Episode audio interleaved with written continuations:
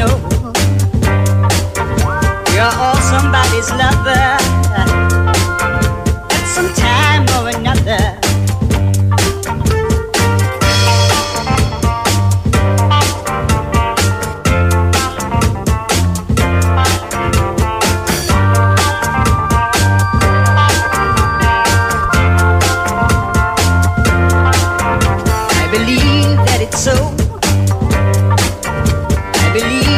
I know you're all somebody's lover at some time or another.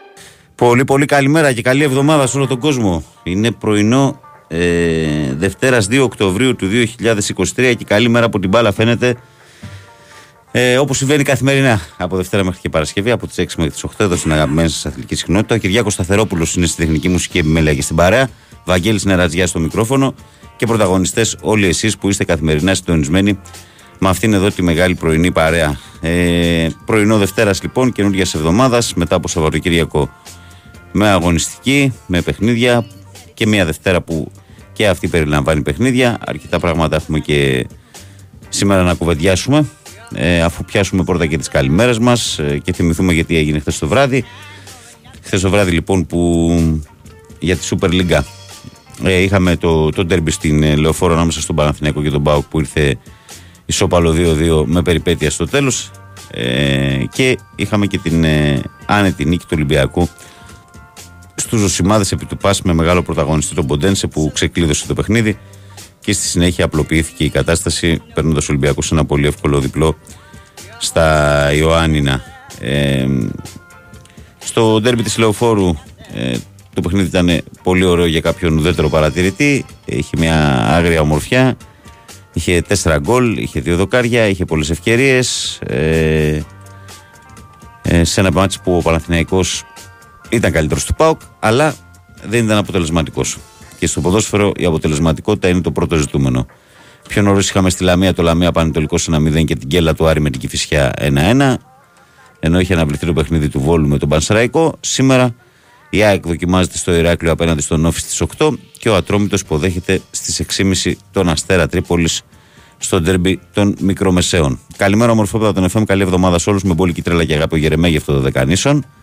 Ναι, ο Τζόρνταν πάντα επίκαιρος στο παρατσούκλι του. Ο Γερεμέγεφ, ο οποίος χτες λύτρωσε τον Παναθηναϊκό και πλέον νομίζω ότι κέρδισε και μια θέση στο rotation από εδώ και πέρα. Ε, καλημέρα σε αυτό το χάλι, λέει με τα, με τα άκρα αριστερά να μολύνει τις κερκίδες κάποιων γηπέδων πριν να τελειώνει στα Γιάννενα. Έφτασε σε σημείο να βγάζουν πανό με τον Μπιλ Λάντεν που έχει σκοτώσει αθώους κατά τον οπαδό του Παναθηναϊκού. Τους πείραξε, λέει ο Δημήτρης. Ο Ισαάκ λέει. Καλημέρα, μάγκες. Καλή εβδομάδα, καλό μήνα και καλά μυαλά στον Νίκο από Ανάκασα για να βάλει λουρίλες στο Ροτβάιλερ. Τελικά πρέπει να σταματήσουμε να εκνευριζόμαστε με τον Λουτσέσκου, αρκεί μόνο να γελάμε ε, μαζί του γιατί για να, και, και να τον δείχνουμε με το δάχτυλο. Λέει ο άνθρωπος έχει πρόβλημα. Δεν χρειάζεται να τον παίρνει κανείς στα σοβαρά. Δεν θέλω να μπω καν στη διαδικασία να σχολιάσω τα όσα είπε. Ναι. Δεν υπάρχει λόγος. Ε, καλημέρα, Παντελής από Χανιά. τριάντα δεκάτου δεκαεννιά ΠΑΟΚ Παναθηναϊκός δύο δύο. Διαιτητής δίνει πέντε λεπτά καθυστερήσεις και ο ΠΑΟΚ κερδίζει πέναλτι στο ενενήντα πέντε τριάντα. Θα μπορούσε ο ρέφερ να σφυρίξει, λέω, όταν η μπάλα ήταν στα πόδια του Διούδη στο ενενήντα πέντε δέκα. Δεν το έκανε. Όχι πέντε δευτερόλεπτα μετά και την μπάλα να είναι στην επίθεση όπως χθες. τριάντα δευτερόλεπτα και η μπάλα στην άμυνα. Παντελή, μην ψάχνεις να βρεις τώρα. Είναι αστείο γύρω χθεσινό αγώνα να μιλάμε για διαιτησία. Δεν υπάρχει τίποτα απολύτως. Καλημέρα, Βαγγέλη. Καλή εβδομάδα. Μας έλειψες. Αν και ο Πάνος ήταν εξαιρετικός, έπεσε και σε δύσκολη εβδομάδα σε ντέρμπι. Μπορεί να πάρει μια δύο ώρα εκπομπή πριν από σένα να έχουμε παρέα και εμείς λίγο πολύ πιο πρωινή. Καλημέρα, Κωστάρα μου, να είσαι καλά. Ε, καλημέρα, παιδες, και καλώς μας γύρισες. Ε, ε, ο Βαγγέλης μας επιτέλους λέει κορυφής στη Σεριά για τη Μίλαν και στη μοιραζόμαστε με τους συμπολίτες μας. Τι ωραίο γκολ έβαλε ο Πούλησιτς. Ο Γιώργος λέει καλημέρα, παιδιά, καλή εβδομάδα. Ε, ο Ολυμπιακός πάει να πάρει άνετα το πρωτάθλημα, να δούμε την ΑΕΚ πώς θα την πάει καροτσάκι. Έπωσο για τον μπάσκετ, το έχω ξαναπεί. Όσοι ξέρουν από μπάσκετ τους σχεδιασμούς του Παναθηναϊκού, είναι ξανά λάθος. Παίκτες πολύ soft που στην Ευρωλίγκα θα τρώνε μπασκετικό ξυλό, που όχι μόνο το Στεφάνι δεν θα βλέπουν, αλλά το ταμπλό που πάει με αυτούς τους ψηλούς, λέει ο Γιώργος. Για, τι να σου πω, Γιώργο, γνώμη σου είναι, φίλε, σεβαστή είναι. Νομίζω ότι είναι λίγο βιαστική ως κρίση. Και το ένα και το άλλο. Και ότι ο Ολυμπιακός θα πάρει περίπου το πρωτάθλημα στο ποδόσφαιρο και ότι ο μπασκετικός Παναθηναϊκός δεν πρόκειται να γίνει ομάδα. Νομίζω ότι είναι ε, σαν συμπεράσματα βιαστικά. Ε, ότι ο Ολυμπιακός στο ποδόσφαιρο έχει κάνει μια πολύ καλή ομάδα και θα είναι διεκδικητής, αυτό είναι σίγουρο. Έτσι. Και επίσης ότι ο Ολυμπιακός στο μπάσκετ ήταν πολλά βήματα πριν μπροστά από τον Παναθηναϊκό, επίσης είναι σίγουρο. Αλλά νομίζω ότι μια ομάδα που έχει έντεκα καινούριους παίχτε και καινούριο προπονητή δεν μπορείς να την κρίνεις στις δύο Οκτωβρίου. Έχοντας παίξει πόσα επίσημα, ένα-δύο. Καλημέρα, ο Αστέρας Τρίπολης μας δυσκόλεψε περισσότερο. Δεν θα το μάθουμε τώρα, λέει, το θεατρίνο. Τέλος προπονητής, προπονητής τους αξίζει. Διπλό στο Καραϊσκάκι και θα είμαστε πρώτοι, λέει ο Σάκης από δύο. Ε, ο Νίκος λέει καλημέρα, Βαγγέλη και πάνω. Ο Κυριάκος είναι. Την, την περασμένη Δευτέρα βάλα ραδιόφωνο, λέει, και άκουσα από στα έλειπες, λέει, και άλλαξε σταθμό. Την περασμένη εβδομάδα έκανα το ίδιο. Ελπίζω να μείνει σοβαρός ο λόγος. Σήμερα να είσαι εδώ γερός και δυνατός. Νίκος από Δερβενοχώρια. Νικόλα μου, ένα προσωπικό ζήτημα με κράτησε μακριά σας. Θέλω να πιστεύω ότι όχι, δεν θα έχουμε άλλες διακοπές. Καλημέρα στην καλύτερη παρέα, με υγεία σε όλο τον κόσμο και καλή εβδομάδα. Βαγγέλη, μας έλειψες, αν και οι καταστάσεις ήταν τρομερή. Πολύ καλός χθες ο Ολυμπιακός. Εύχομαι να συνεχίσει έτσι η ομάδα. Ο Βίρονας λέει καλημέρα, Βαγγέλη και Κυριάκο. Καλή εβδομάδα από τα Χανιά. Ε, καλημέρα, Βαγγέλη, καλημέρα, Κυριάκο, ε, και σε όλο τον κόσμο. Καλή σεζόν και από μένα, καθώς η άδεια ήταν και πάει. Την αγάπη μου και τα φιλιά μου από το Μόναχο πλέον, λέει ο φίλος μας ο Σάκης που επέστρεψε. Ο Δημήτρης λέει καλημέρα, Βαγγέλη και Κυριάκο από την Αγία Παρασκευή. Καλή επιστροφή και καλό μήνα. Λοιπόν, έχουμε γραμμές, Κυριάκο, πώς είμαστε? δύο δέκα ενενήντα πέντε εβδομήντα εννιά, δύο ογδόντα τρία, τέσσερα και πέντε. Πάμε στον κόσμο και θα διαβάσω ξανά με τα μηνύματα. Παιδιά, καλημέρα. Καλημέρα, εγώ μιλάω. Καλώς το να, εσύ μιλάς, κύριε Δημήτρη, ναι. Α, να σε ρωτήσω, χθες, ε, καλή εβδομάδα κιόλας, δεν είπα. Επίσης. Χθες το παιχνίδι Άρης Κηφισιά έπαιζε ένας Φεράρι στον Άρη. Ήταν αυτός που ήταν στο Βόλο και ναι, τον πήρε η ΑΕΚ? Δεν τον πήρε η ΑΕΚ. Στο Βόλο ήταν και πάει στην Κύπρο ένα χρόνο και γύρισε και τώρα παίζει στον Άρη. Κάτι είχε παιχτεί με την ΑΕΚ. Υπήρχε... Όχι, όχι, όχι. Με την ΑΕΚ δεν είχε παιχτεί απολύτως τίποτα. Ο Φεράρι στον Παναθηναϊκό ήταν να πάει. Δεν πήγε στον Παναθηναϊκό, πήγε στην Κύπρο, έπαιξε μια χρονιά και τον πήρε ο Άρης τώρα. Απ' την άλλη μεριά η Κηφισιά είχε έναν Μασούρα. Ήταν ο Μασούρας του Ολυμπιακού, ο δεύτερος που είχε. Ναι, ναι. Ο δεύτερος, ο δεξιός μπακ που ήταν Πανιώνιο και είχε παίξει και Λάρισα. Και στη Λάρισα παλιότερα. Και τον άφησε ελεύθερο Ολυμπιακός δηλαδή. Ε, φαντάζομαι ναι, ναι, ναι. ναι, ναι, ναι, εδώ και καιρό. Να σε ρωτήσω και κάτι άλλο που ίσως θέλει χρόνο. Ποια ντέρμπι έχουμε μέχρι το τέλος της αγωνιστικής μεταξύ των Big Five? Ε, είναι δύσκολο αυτό τώρα, θα μας πάρει πάρα πολύ. Είναι δύσκολο. Ε. Ναι. Εντάξει. Καλά, κάθε εβδομάδα έχουμε πανηγύρια. Κάθε εβδομάδα για κάθε εβδομάδα. Το καλύτερο πρωτάθλημα είναι που έχουμε εδώ. Έστω την επόμενη πέρα από το Παναθηναϊκός Ολυμπιακός, ποια παιχνίδια? Θα σταματήσουν μετά για τις εκλογές και για εθνικές. Άλλο ντέρμπι εκείνη τη μέρα δεν έχει. Α, δεν έχει. Όχι, είναι είκοσι δύο του μηνός, αν δεν κάνω λάθος. Ο Άγιαξ παίζει στον Αστέρα, Ολυμπιακός Παναθηναϊκός, πάω Ατρόμητος. Πάω Ατρόμητος. Μάλιστα. Οκ, okay, ευχαριστώ. Γεια σου, φίλε. Γεια. Πάμε παρακάτω, παρακαλώ, καλημέρα. Ναι, καλημέρα. Καλώς τον. Τι κάνουμε, καλώς όρισες. Γεια σου, φιλαράκι μου. Παναγιώτης με κατάλαβα. Σε κατάλαβα, ναι. Καλώς όρισες, καλή εβδομάδα. Επίσης. Γεια σου, Κυριάκο. Γεια σου, ρε Παναγιώτη. Μας κράτησε και ο Κυριάκος με χαρά και ο Παναής. Να είναι καλά τα παιδιά. Ναι. Λοιπόν, ε, ήθελα να πω και για το Παναθηναϊκό, για μπάσκετ και ποδόσφαιρο. Κοίτα, δεν απελπίζομαι στο μπάσκετ. Αν και χθες το βράδυ είπα ότι απελπίστηκα. Την είχαμε δει Golden State Warriors, το είπα και στα παιδιά το βράδυ. Βαράγαμε όλο τρίποντα ρε φίλε. Μ' ακούς? Σ' ακούω, αλλά σε αφήνω να ολοκληρώσεις αυτό που θες. Α, mm. Βαράγαν όλο τρίποντα. Δηλαδή βαρέσανε πάρα πολλά τρίποντα. Αν πεις ήταν ελεύθερα, έπρεπε να τα βαρέσουνε. Αλλά ρε φίλε, δεν ξέρω, ρε, τέτοια στοχεία. Δεν ήταν το πρόβλημα άλλη... το τρίποντο μόνο. Το πρόβλημα ήταν γενικά η συνολική εικόνα. Τώρα το να βάζεις σε ένα ημίχρονο δέκα πόντους δεν το ξέρω. Τέσσερις πόντους ο πρώτο ημίχρονο και έπρεπε να πάρει και κάνα time out. Και δεν πήρε ρε φίλε time out. Να τους ξυπνήσει λίγο. Να φωνάξει λίγο, να, να τους πει κάτι. Ε, τι κάνετε, ξέρω εγώ. Δηλαδή στο δεύτερο quarter, αν, αν είδες, δεν πήρε time out. Και η διαφορά είχε πάει στα ουράνια. Εντάξει, είπαμε πρώτο παιχνίδι, αλλά εντάξει, άμα ας πούμε αρχίσαμε έτσι από τώρα, τώρα εντάξει, εγώ τον θέλω τον Παναθηναϊκό να, να, δηλαδή στο Final Four να πάει, αν μπορέσει, δηλαδή να πάει στις οκτώ, να βγει οκτάδα, να έχουμε πλεονέκτημα και πόσο λένε, και μετά στο ποτάσμα το εγχώριο να, με τον Ολυμπιακό να δούμε τι θα κάνουμε. Δηλαδή αυτό θέλω να δω. Παναγιώτη, εγώ λέω ότι καλό θα είναι να δοθεί λίγος χρόνος στην ομάδα του μπάσκετ, γιατί όπως είπα, ποια επίσημα παιχνίδια έχει παίξει. Το Super Cup ήταν τα επίσημα που έχει παίξει. Έχει παίξει και δύο σοβαρά στο τουρνουά του Παύλος Γιαννακόπουλος. Και είναι μια ομάδα που. Ένα με το με τη Φερνέμπαχτσε που έπαιξε, που χάσαμε πάλι. Με τρίποτα. Θέλει χρόνο. Θέλει χρόνο. Θέλει χρόνο.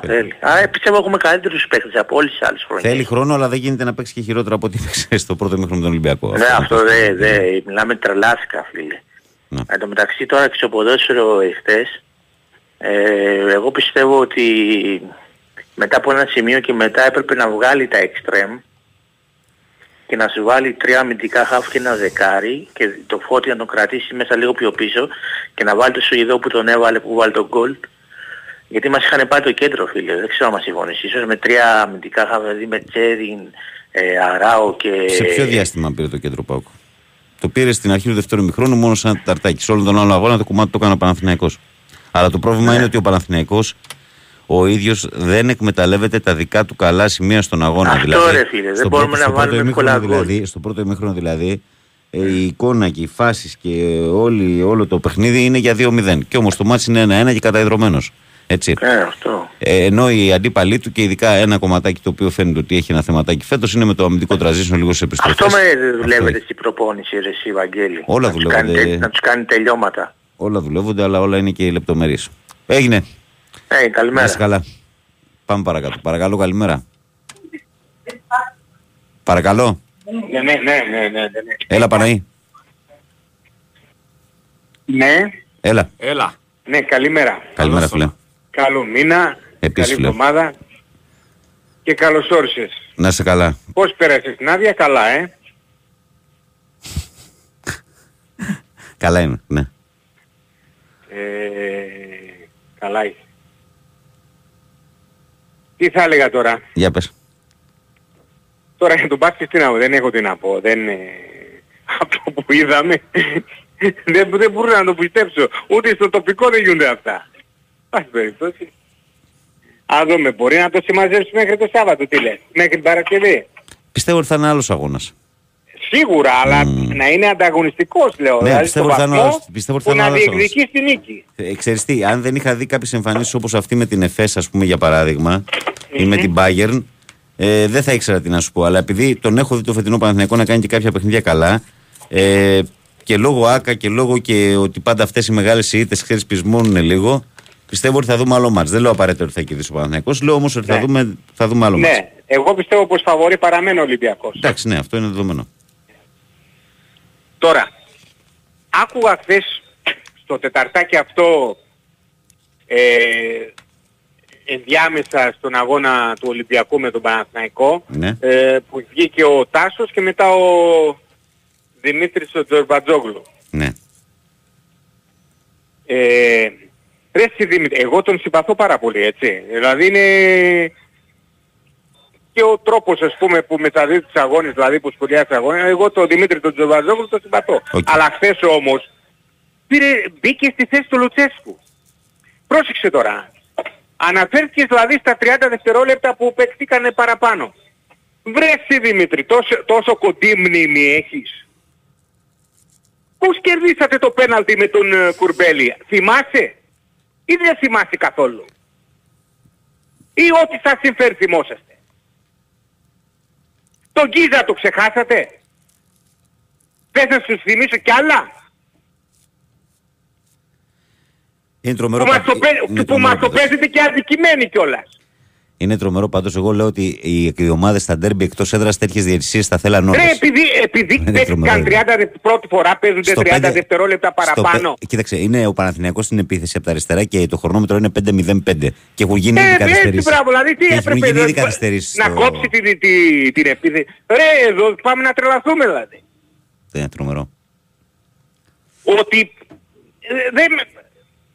δεν σχολιάζεται ας πούμε τον αγώνα. Δηλαδή ότι όντως ο Παναθηναϊκός με τον ΠΑΟΚ τα τελευταία τρία χρόνια έχει πρόβλημα στη Λεωφόρο. Δεν ξέρω δηλαδή και όταν παίζει καλή μπάλα και όταν δεν παίζει καλή μπάλα δεν μπορεί ας πούμε να κερδίσει τον ΠΑΟΚ στη Λεωφόρο. Με το ζόρι. Αν, ε, δεν είναι. Έχει, έχει φτιάξει μια παράδοση ο ΠΑΟΚ με εμάς, τον Βαγγέλη, που δεν μπορώ να το ψυχολογικό είναι πάτο όπως θέλεις. Εντάξει, δεν είναι όλα ψυχολογικά. Εντάξει, ε, αλλά εξηγούνται ποδοσφαιρικά, εξηγούνται. Τον κέρδισε δύο φορές στην Τούμπα πέρυσι όμως. Ναι, εντάξει, αλλά εδώ στη Λεωφόρο όμως ναι, ναι, έχει δημιουργήσει δηλαδή. Μια μικρή παράδοση τα τελευταία, τα τελευταία τρία τέσσερα χρόνια. Αλλά όχι να κάνουμε και το άσπρο μαύρο. Πάνω μου να σου πω κάτι, όταν ξεκινάει... Το γκολ το... που βάζει ο παίκτης ο δικός σας ο Ζεύκοβιτς, βγάλαμε όλοι το καπέλο. Με γκολάρα, ναι. Γκολάρα. Όλοι το καπέλο. Δηλαδή το ωραίο να μην το, να μην το λέμε. Δηλαδή τον τρόπο που παίζει, που έστησε την ομάδα στο, στην ανάπαυλα ο, ο Λουτσέσκου.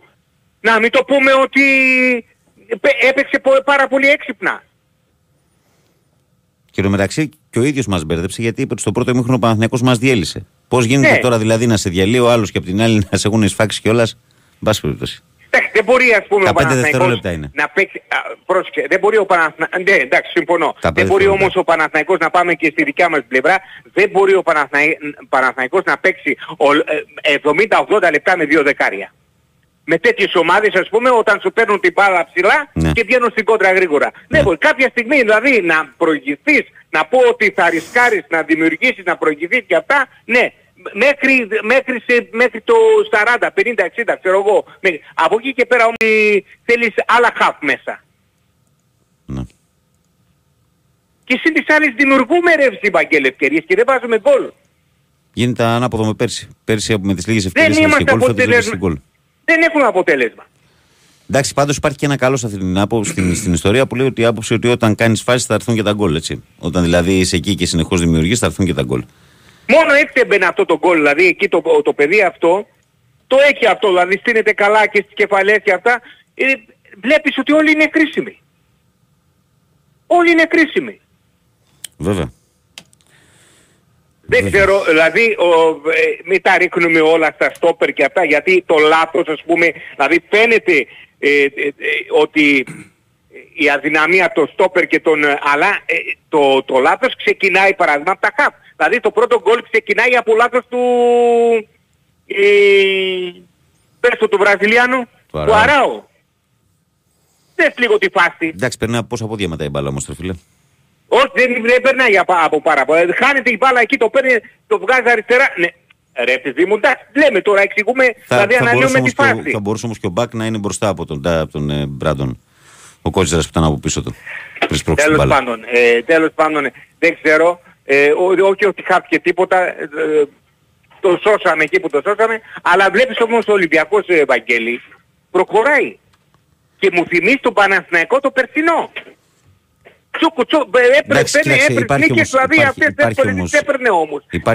Υπάρχει όμως ένας αστερίσκος ότι έχει μέχρι τώρα διαβεί πολύ πιο εύκολο πρόγραμμα. Έτσι δηλαδή να εξαρτάται. Αυτό δεν λέει κάτι όμως. Φτιάχνει όμως χαρακτήρα, νικητή. Ναι ρε παιδί μου, κανείς δεν αμφισβητεί αυτό το πράγμα και το λέμε κι εμείς ότι είναι διεκδικητής δυνατός. Αλλά το θέμα είναι όμως ότι αν παράδειγμα ο Παναθηναϊκός πάρει το ξαναβολής είναι τρεις βαθμούς η διαφορά. Δεν είναι δηλαδή καμία χωτική διαφορά. Όχι βέβαια, αλλά λέμε ότι... Θέλουν αυτά τα παιχνίδια, ειδικά στο γήπεδο σου, θέλουν προσοχή φίλε. Δεν χάνονται τέτοιοι βαθμοί. Έτσι να πεις ότι, Παναγιώτη... ότι είναι καλύτερος ο ΠΑΟΚ, ναι, να το δεχτώ ρε φίλε. Όχι, έτσι είναι. Αν, αν εσύ κάνεις ε, δέκα ευκαιρίες και δεν βάζεις γκολ και ο αντίπαλος στις τρεις φάσεις σου βάζει δύο γκολ, είναι πρόβλημα. Είναι πρόβλημα. Κυριάκο, το, το παιχνίδι με τον, με τον Πας δεν είναι για, να, για πολλή ανάλυση φίλε. Είναι, ο Πας ήταν άστα να πάνε, τόσες ελλείψεις που είχε. Ναι, ήταν εύκολο για τον Ολυμπιακό, εξελίχθηκε εύκολο πολύ. Έγινε Παναγιώτη μου, πράγμα break. Να σε καλά. Να σε καλά. Λοιπόν, καλοί μου φίλοι, καλές μου φίλες, αγαπημένα μου παιδιά, τριάντα ένα λεπτά μετά τις έξι. Πάμε σε σύντομο διαφημιστικό. Επιστροφή στη δράση Big Win Sport εφ εμ ενενήντα τέσσερα κόμμα έξι. Καλημέρα και καλή εβδομάδα σε όλο τον κόσμο. Καλή δύναμη σε όλους εσάς από όπου και αν μας ακούτε, ό,τι και αν κάνετε. δύο δέκα ενενήντα πέντε εβδομήντα εννιά, δύο ογδόντα τρία, τέσσερα και πέντε. Τα τηλέφωνα μπορείτε να καλείτε. Ε, καλημέρα, επιτέλους λέει, οι προσευχές μου λέει έπιασαν τόπο. Έπαιξε επιτέλους ο Γερεμέγεφ. Πρέπει να έχει πάρει ευκαιρίες πολλά παιχνίδια τώρα. Όχι επειδή έβαλε τον γκολ, έχει δείξει το ποιος είναι, λέει, από τα φιλικά και τα γκολ που ερχόντουσαν. Λέω Κωνσταντίνος. Καλημέρα, φιλαράκι, καλώς ήρθες. Καλή εβδομάδα μου λέει ο Στελάρας. Καλημέρα, καλή εβδομάδα και καλό μήνα. Βαγγέλη και Κυριάκο, μια όμορφη μέρα να είστε πάντα καλά. Καλή συνέχεια, Βασίλης Νικιάκ. Καλημέρα και στο Γίγαντα. Ε, καλημέρα, καλή εβδομάδα και καλό μήνα σε όλους. Καλή εκπομπή, λέω Στεφανάρας από Ψαθόπυργο. Καλημέρα, φιλαράκι μου, καλή εβδομάδα. Καλό μήνα, συγχαρητήρια στον Ολυμπιακό για την κατάκτηση Super Cup. Στην μπάλα κανονικότητα, λέει ο Γιαννάρας. Ο Φώτης, ο οποίος φίλος του Ολυμπιακού, λέει καλημέρα, Βαγγελάρα μου. Μου έλειψες ρε μπαγκάσα. Και εσείς μου λείψατε. Μην νομίζεις, εσείς δεν μου λείψατε. Βάγκο λέει καλώς ήρθες. Άρχοντα μας έλειψες, λέει ο Ανδρέας. Γεια σου, Άντριου. Καλημέρα, καλώς ήρθες πίσω. Ο Παναθηναϊκός πέρσι δεν έτρωγε γκολ και δεν έβαζε. Φέτος το αντίθετο, έχει προβληματική αμυντική λειτουργία, αλλά βρίσκει τον γκολ πιο εύκολα. Καλά, για την αμυντική λειτουργία Παναγιώτη υπάρχει και πέρα από το transition, υπάρχουν και σταστημένα προβλήματα και αυτό νομίζω ότι έχει να κάνει με το γεγονός ότι ο Παναθηναϊκός φέτος δεν έχει στεριώσει με ένα κεντρικό αμυντικό δίδυμο. Έχουν τραυματιστεί όλοι. Όλοι. Οι στόπερ. Καλημέρα, Βαγγελάρα, καλή εβδομάδα. Έλειψε από τα πρωινά μας Γρηγόρης, ο μόνιμα πικραμένος τα τελευταία δέκα χρόνια, αλλά πάντα Μάντσεστερ. Τι να κάνουμε. Έτσι είναι η ζωή, θα πάνω και τα κάτω. Καλημέρα, παιδιά από Άλεμε σου. Καλή εβδομάδα, λέει ο Ραφαέλος. Ε, ο Γιάννης λέει. Ε, σε χάλασε, λέει και εσύ να ορίσει. Εύχομαι να πέρασε καλά. Ε, ναι, ναι, ναι, ναι. Καλή εβδομάδα, καλή εκπομπή. Την αγάπη μου, τη θετική μου ενέργεια σε όλους τους φίλους. Υγεία μάγκες. Επίσης, να ενημερώσω όλους τους φίλους να μην ανησυχήσουν γιατί σήμερα έντεκα με είκοσι και στις δώδεκα και μισή θα ηχήσουν οι σιρήνες και θα χτυπήσουν οι καμπάνες των μεγάλων εκκλησιών στα πλαίσια της άσκησης Παρμενίων. Μάλιστα. Να ξέρουμε να περιμένουμε τις καμπάνες. Καλημέρα, Βαγγέλη, καλημέρα, Κυριάκο. Σε όλη την παρέα, καλή εβδομάδα να έχουμε με υγεία, να απολαύσουμε τα παιχνίδια των ομάδων μας στην Ευρώπη, να μας φτιάξουν τη διάθεση. Καλά πάει εκεί, εντάξει. Καλημέρα στον Χρήστο Απολευσίνα τον Α Κ Τζι. Λοιπόν, σταματάω λίγο τα μηνύματα και ξαναπάω σε γραμμές γιατί έχουμε κόσμο. δύο δέκα ενενήντα πέντε εβδομήντα εννιά, δύο ογδόντα τρία, τέσσερα και πέντε. Πάμε, Κυριάκο μου. Παρακαλώ, καλημέρα. Ελά, ρε Μαγκές. Γεια σου, Γιώργο. Τι κάνετε, ρε, το δίδυμο. Καλά είσαι, φίλε. Εσείς τι κάνετε, καλά είστε. Καλά. Ε, εντάξει. Το καλά το λες με μισή αυτή, αλλά δεν ρωτάω παραπάνω. Καλά είμαστε, καλά είμαστε. Σου λέω τι, τι να πω, ότι είμαι σούπερ, ότι είμαστε καλύτερα. Δεν είμαι καλά. Το, το φιλαράκι μου εκεί. Μια χαρά. Έλα ρε φίλε. Να ξέρετε, σας αγαπάμε. Ιδίως εσάς τους δύο, δηλαδή εγώ προσωπικά ή, όταν σας ακούω, τι ήθελα να πω. Να πω καταρχήν μην το ξεχάσω γιατί ξεχνάω κιόλας. Ναι. Στο Παναγιώτο Εθνικάρα από Φοντάνα Φιλιά. Αυτός λέει Παναγιώτης Εθνικάκιας. Εγώ τον λέω Παναγιώτη Εθνικάρα. Ε, δεν θέλω να πω τίποτα για χτες. Θα βγούνε, θα βγούνε οι δικοί αν θα βγούνε. Απλά να σας πω μια καλημέρα. Ήθελα και κάτι άλλο ήθελα. Α! Ρε παιδιά, τι είδα προχτές κατά τύχη στο Axion. Έκανα ζάπινγκ. Ναι. Έχει πρωτάθλημα γυναικών. Και βέβαια. Ναι. Δεν το ήξερα. Και είδα Αστέρας Τρίπολης ΑΕΚ. Δεν το ήξερα. Έχει ξεκινήσει. Ναι, κάτσε και το είδες, ε. Ναι, ναι, κάτσε. Δεν είχα τίποτα άλλο καλύτερο να κάνω. Ναι. Και έχει μια ΙΕ και έχει μια Κολομβιανή. Αμάνα, αμάνα. Πω, πω, πω, πω. Είναι αυτό ρε, τους παίρνα και λες και... Λοιπόν, θέλω να πω κάτι άλλο τώρα και να κλείσω. Για πες. Το καλοκαίρι είχα φιλοξενήσει εδώ μια ανιψιά μου με τα δυο τους παιδιά. Ξέρεις να κάνουν κάνα μπάνιο και τα λοιπά. Και εντάξει, στο ίδιο σπίτι ζούσαμε. Έχει δύο αγοράκια, είναι... δεκατρία και δεκατέσσερα, δεκαπέντε, εκεί ηλικία. Ρε παιδιά, τη μουσική είναι αυτή που ακούνε. Oh. Δηλαδή μιλάμε, έφρυξα. Μουσικές. Ναι, αυτοί, αυτοί που ακούνε τα παιδιά. Ε. Δηλαδή λέμε τώρα πώς βγαίνει... Είναι αηδία. Πώς βγαίνει αυτή η επιθετικότητα που έχουν τα παιδιά στην ηλικία τους. Λέμε για συμμορίες... ανηλίκων και τώρα και τα άλλο. Έχετε κάτι να ακούσετε τους στίχους. Έλα μωρέ, μια βλακία, μια σαχλαμάρα χωρίς αρχή και τέλος είναι.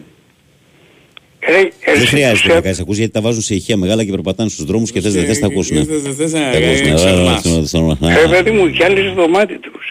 Τους έβλεπα, μεταξύ μια μέρα έτυχε τώρα εγώ και άκουγα ένα τραγούδι στο ράδιο μετάλλικα. Ε. Και μ' αρέσει το κομμάτι αυτό και το είχα δυναμώσει λίγο. Και μπαίνει ένας όσα και μου λέει, ρε θεία μου, λέει, ποια ίδιες ακούσα. Έτσι θα τραβάω τα μαλλιά σου να πω. Ρε φίλε. Και λέω τώρα πώς επιτρέπει, δηλαδή το είπα στην ανιψιά μου, λέω, μα τι ακούνε τα παιδιά. Μετά μα μάθεις τίποτε να κουβαλάνε μαχαίρια και έτσι και αυτό. Τέλος πάντων, προσέξω λίγο οι γονείς μου, γιατί αυτό το πράγμα είναι εθισμός. Μιλάω για... Λοιπόν, αυτά δεν ήθελα. Βασικά να σας πω καλημέρα, ήθελα. Έγινε, να είστε καλά. Και να είστε καλά και δυνατοί. Έγινε, φιλιά. Άντε, φιλιά, γεια. Πάμε παρακάτω, παρακαλώ, καλημέρα. Καλημέρα, καλή εβδομάδα. Επίσης. Καλό μήνα. Ε, άμα έρθεις όμως στο μικρόφωνο να ακούσω, δεν ακούγεται τίποτα, ρε. Δεν άκουσα. Δεν ακούγεται τίποτα, έλα στο μικρόφωνο, στο ράδιο βγαίνεις. Στο μικρόφωνο είμαι. Ε, δεν ακούγεσαι. Γιατί το μαλώνεις, ρε. Ε, γιατί δεν ακούγεται, ρε. Γιατί το μαλώνεις το παιδί. Δεν κάνω κάτι, παιδιά, όπως μιλάω πάντα όταν παίρνω, έτσι μιλάω και τώρα. Ναι, ναι, για πάμε. Λοιπόν... Έχεις ανοιχτή ακροασή. Όχι. Μεγάφωνο, τίποτα, hands free. Τίποτα, τίποτα, τίποτα. Πάμε, πάμε, πάμε. Καλά που είδα, δεν ακούγεται καλά.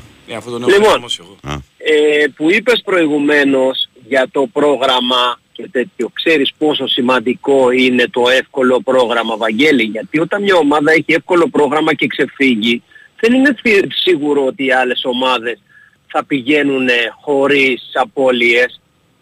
Κατάλαβες. Και έτσι χτίζεται καμιά φορά η διαφορά. Δεν θέλει πολύ να γίνουν δύο-τρεις γκέλες και ο Ολυμπιακός που έχει τα εύκολα παιχνίδια να ξεφύγει. Κατάλαβες, και τον Ολυμπιακό τον συμφέρουν τώρα και τα μεταξύ τους παιχνίδια να έχουν απώλειες. Δηλαδή το χ θεωρώ ότι για τον Ολυμπιακό ήταν το καλύτερο αποτέλεσμα χθες. Ε, για κάποιον προπορεύεται σίγουρα, ναι. Ναι. Γιατί χάνουν και οι δύο. Γιατί για τον ΠΑΟΚ χτες ήταν όλεθρος που ισοφάρισε ο Παναθηναϊκός στο τέλος. Όλεθρος ήταν το πώς έκλεισε. Ναι. Σ- στη συνολική εικόνα όμως δεν ήταν όλεθρος. Ναι, αλλά, αλλά η τελευταία, η τελευταία παίζαμε, γεύση είναι αυτό. Παίζαμε μια μέρα με τον ΠΑΟΚ στο Καραϊσκάκης. Ο ΠΑΟΚ δεν έκανε σουτ στην εστία, έκανε μια παράλληλη σέντρα και χάσαμε ένα μηδέν και κάναμε τριάντα φάσεις για γκολ. Ναι. Το ποδόσφαιρο έτσι είναι, Βαγγέλη μου, έτσι το ξέρεις, τόσα ε, χρόνια το παρακολουθείς. Βέβαια, βέβαια. Δεν βάλεις την μπάλα στα δίχτυα, δεν θα κάνεις τίποτα. Θα μείνουν οι ευκαιρίες, θα μείνουν τα κόρνερ, θα μείνουν οι κατοχές, θα μείνει... Δεν μένει τίποτα, ξεχνιούνται αυτά. Το αποτέλεσμα ε. μένει. Αυτά ξεχνιούνται. Λοιπόν, ήθελα να κάνω και άλλη μια ερώτηση χωρίς δόση ηρωνίας, χωρίς να κοροϊδέψω, χωρίς τίποτα. Ο Σλούκας, τι βραβείο πήρε στον μπάσκετ? Γιατί πήρανε κάποιοι... Το τέτοιο, της δεύτερης ομάδας για τη συμμετοχή στον τελικό. Α, γιατί δεν το...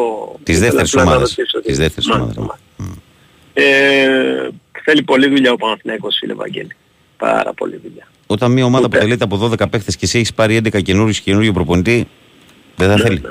θέλει. Θέλει πάρα πολλή δουλειά. Θέλει είναι... απλά, απλά και αυτό το, το πρώτο μηχρόνου είναι κάτι το οποίο όμως δεν, θα, δεν μπορεί να υπάρχει περίπτωση. Ναι, εντάξει, δεν θα, θα μπει, δεν θα, θα έχει μηδέν στα δεκαπέντε και μηδέν στα είκοσι σουτ. Mm. Αλλά πολλά σουτ ήταν ελεύθερα όμως, Βαγγέλη. Ναι, ήταν ελεύθερα, αλλά εδώ δεν μπαίναν ούτε και τα lay-up από κάτω. Το έχει χάσει ο Αναγκούμε τρία lay-up στο πρώτο μηχρόνο. Φαινόταν ότι ε, το τραμπούκισμα που έφαγαν από τον Ολυμπιακό τους, ε, τους κόστισε ψυχολογικά, τους χάλασε το μυαλό. Εντάξει, ε, ο χρόνος κυλάει υπέρ του Παναθηναϊκού. Θεωρώ ότι θα βρει τα πατήματά του. Θα τα μάθει, είναι καλός προπονητής. Να κομμαρχεί. Εγώ δεν πετάω τα σύννεφα. Έχει υλικό, έχει υλικό. Έχει υλικό.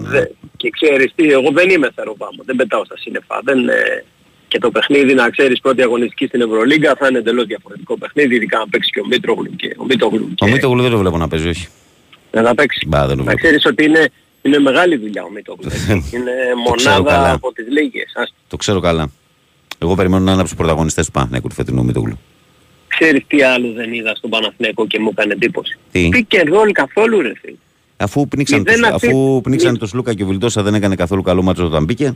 Μηδέν ασίστ στο πρώτο ημίχρονο. Δεν ξέρω με πόσες ασίστ τελείωσε ο Παναθηναϊκός. Μηδέν. Να μην βγάλει μια τελική πάσα, ρε φίλε. Μα αφού σου λέω ότι πνίξανε το Σλούκα, ο Βιλντόσα όταν μπήκε ήταν εκτός κλίματος γιατί έρχονταν από τραυματισμό. Μετά είχε μπει και το άγχος στο κεφάλι και είχε χαλάσει και το μυαλό. Και ήταν πολύ πιο εύκολο για τον Ολυμπιακό που είναι μια ομάδα. Να ξέρεις τώρα ο Ολυμπιακός από αυτό το παιχνίδι, ας το Super Cup και το κύπελο και τη διαφορά και τέτοια, κέρδισε ψυχολογία. Πήρε αέρα.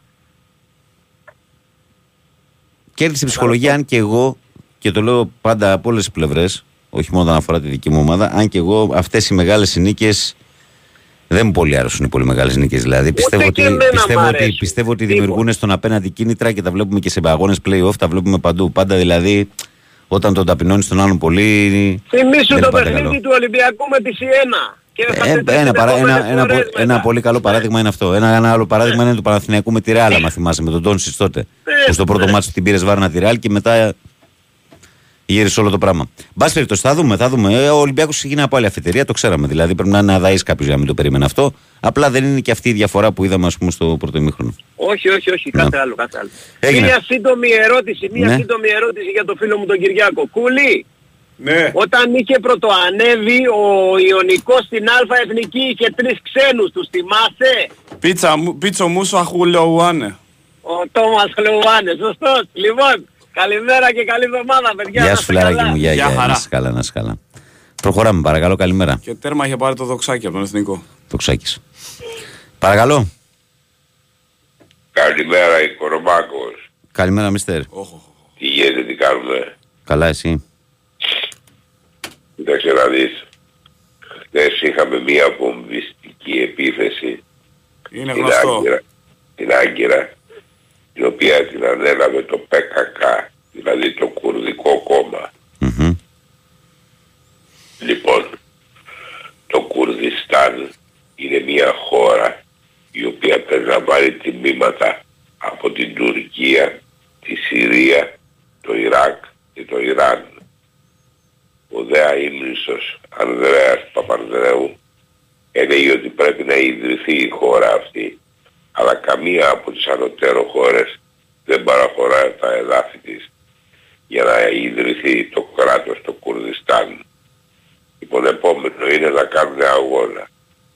Μην ξεχνάμε ότι και τους αγωνιστές της ΕΟΚΑ οι Άγγλοι τρομοκράτες τους έλεγαν, αλλά δεν ήταν τρομοκράτες, ήταν εθνικιστές που θέλανε την ένωση της Κύπρου με τη μητέρα πατρίδα. Λοιπόν, δεν πρέπει να βαφτίζουμε τρομοκράτες ανθρώπους οι οποίοι αγαπάνε την πατρίδα τους. Αυτά ήθελα να πω. Έγινε, μίστερ. Να είσαι καλά. Προχωράμε παρακάτω. Παρακαλώ, καλημέρα. Καλημέρα, Βαγγέλη. Καλώς στο φίλο μου. Καλώς στο Δημήτρη. Καλή εβδομάδα, καλό μένα, καλή επιστροφή. Επίσης, Δημήτρη. Όλα τα καλά. Λοιπόν, yeah. πάμε να μιλήσουμε για μπάσκετ. Το Σάββατο επικράτησε η αθλητική λογική. Η αθλητική λογική που επικρατεί σε όλα τα αθλήματα, τα ομαδικά, όπου όταν υπάρχει ομάδα που έχει τέσσερα χρόνια προπονητή, που έχει κορμό, έχει μεγαλύτερο πλεονέκτημα να κερδίσει το παιχνίδι. Και μέχρι εκεί και εκεί τελειώνει η ιστορία. Από εκεί και πέρα το τι θα γίνει την Παρασκευή είναι ένα τελείως διαφορετικό παιχνίδι. Ε, δηλαδή ο Παναθηναϊκός σίγουρα θα παρουσιαστεί καλύτερος. Ο Παναθηναϊκός έχει καλή ομάδα, έχει καλούς παίχτες, πρέπει να γίνει ομάδα. Θέλει, κατά τη γνώμη μου, θέλει υπομονή, τίποτε άλλο. Και επίσης ο Ολυμπιακός, να μιλήσω για τον Ολυμπιακό, ο Ολυμπιακός κερδίζει χρόνο αυτή τη στιγμή γιατί δεν έχει κάνει προετοιμασία. Ήταν ένα παιχνίδι που μας βγήκε και μέχρι εκεί. Είναι και αυτό, ε... Δημήτρη, είναι και μια παράμετρο σημαντική που το λέμε, αλλά δεν είναι δικαιολογία, είναι πραγματικότητα. Είναι ότι αυτά τα παιχνίδια είναι αλλουνού Παπαευαγγέλιο. Δηλαδή, ε, δηλαδή ας δεις, ας δεις δηλαδή, αυτό για να σας δώσω εγώ ένα παράδειγμα, δηλαδή πώς το είδα.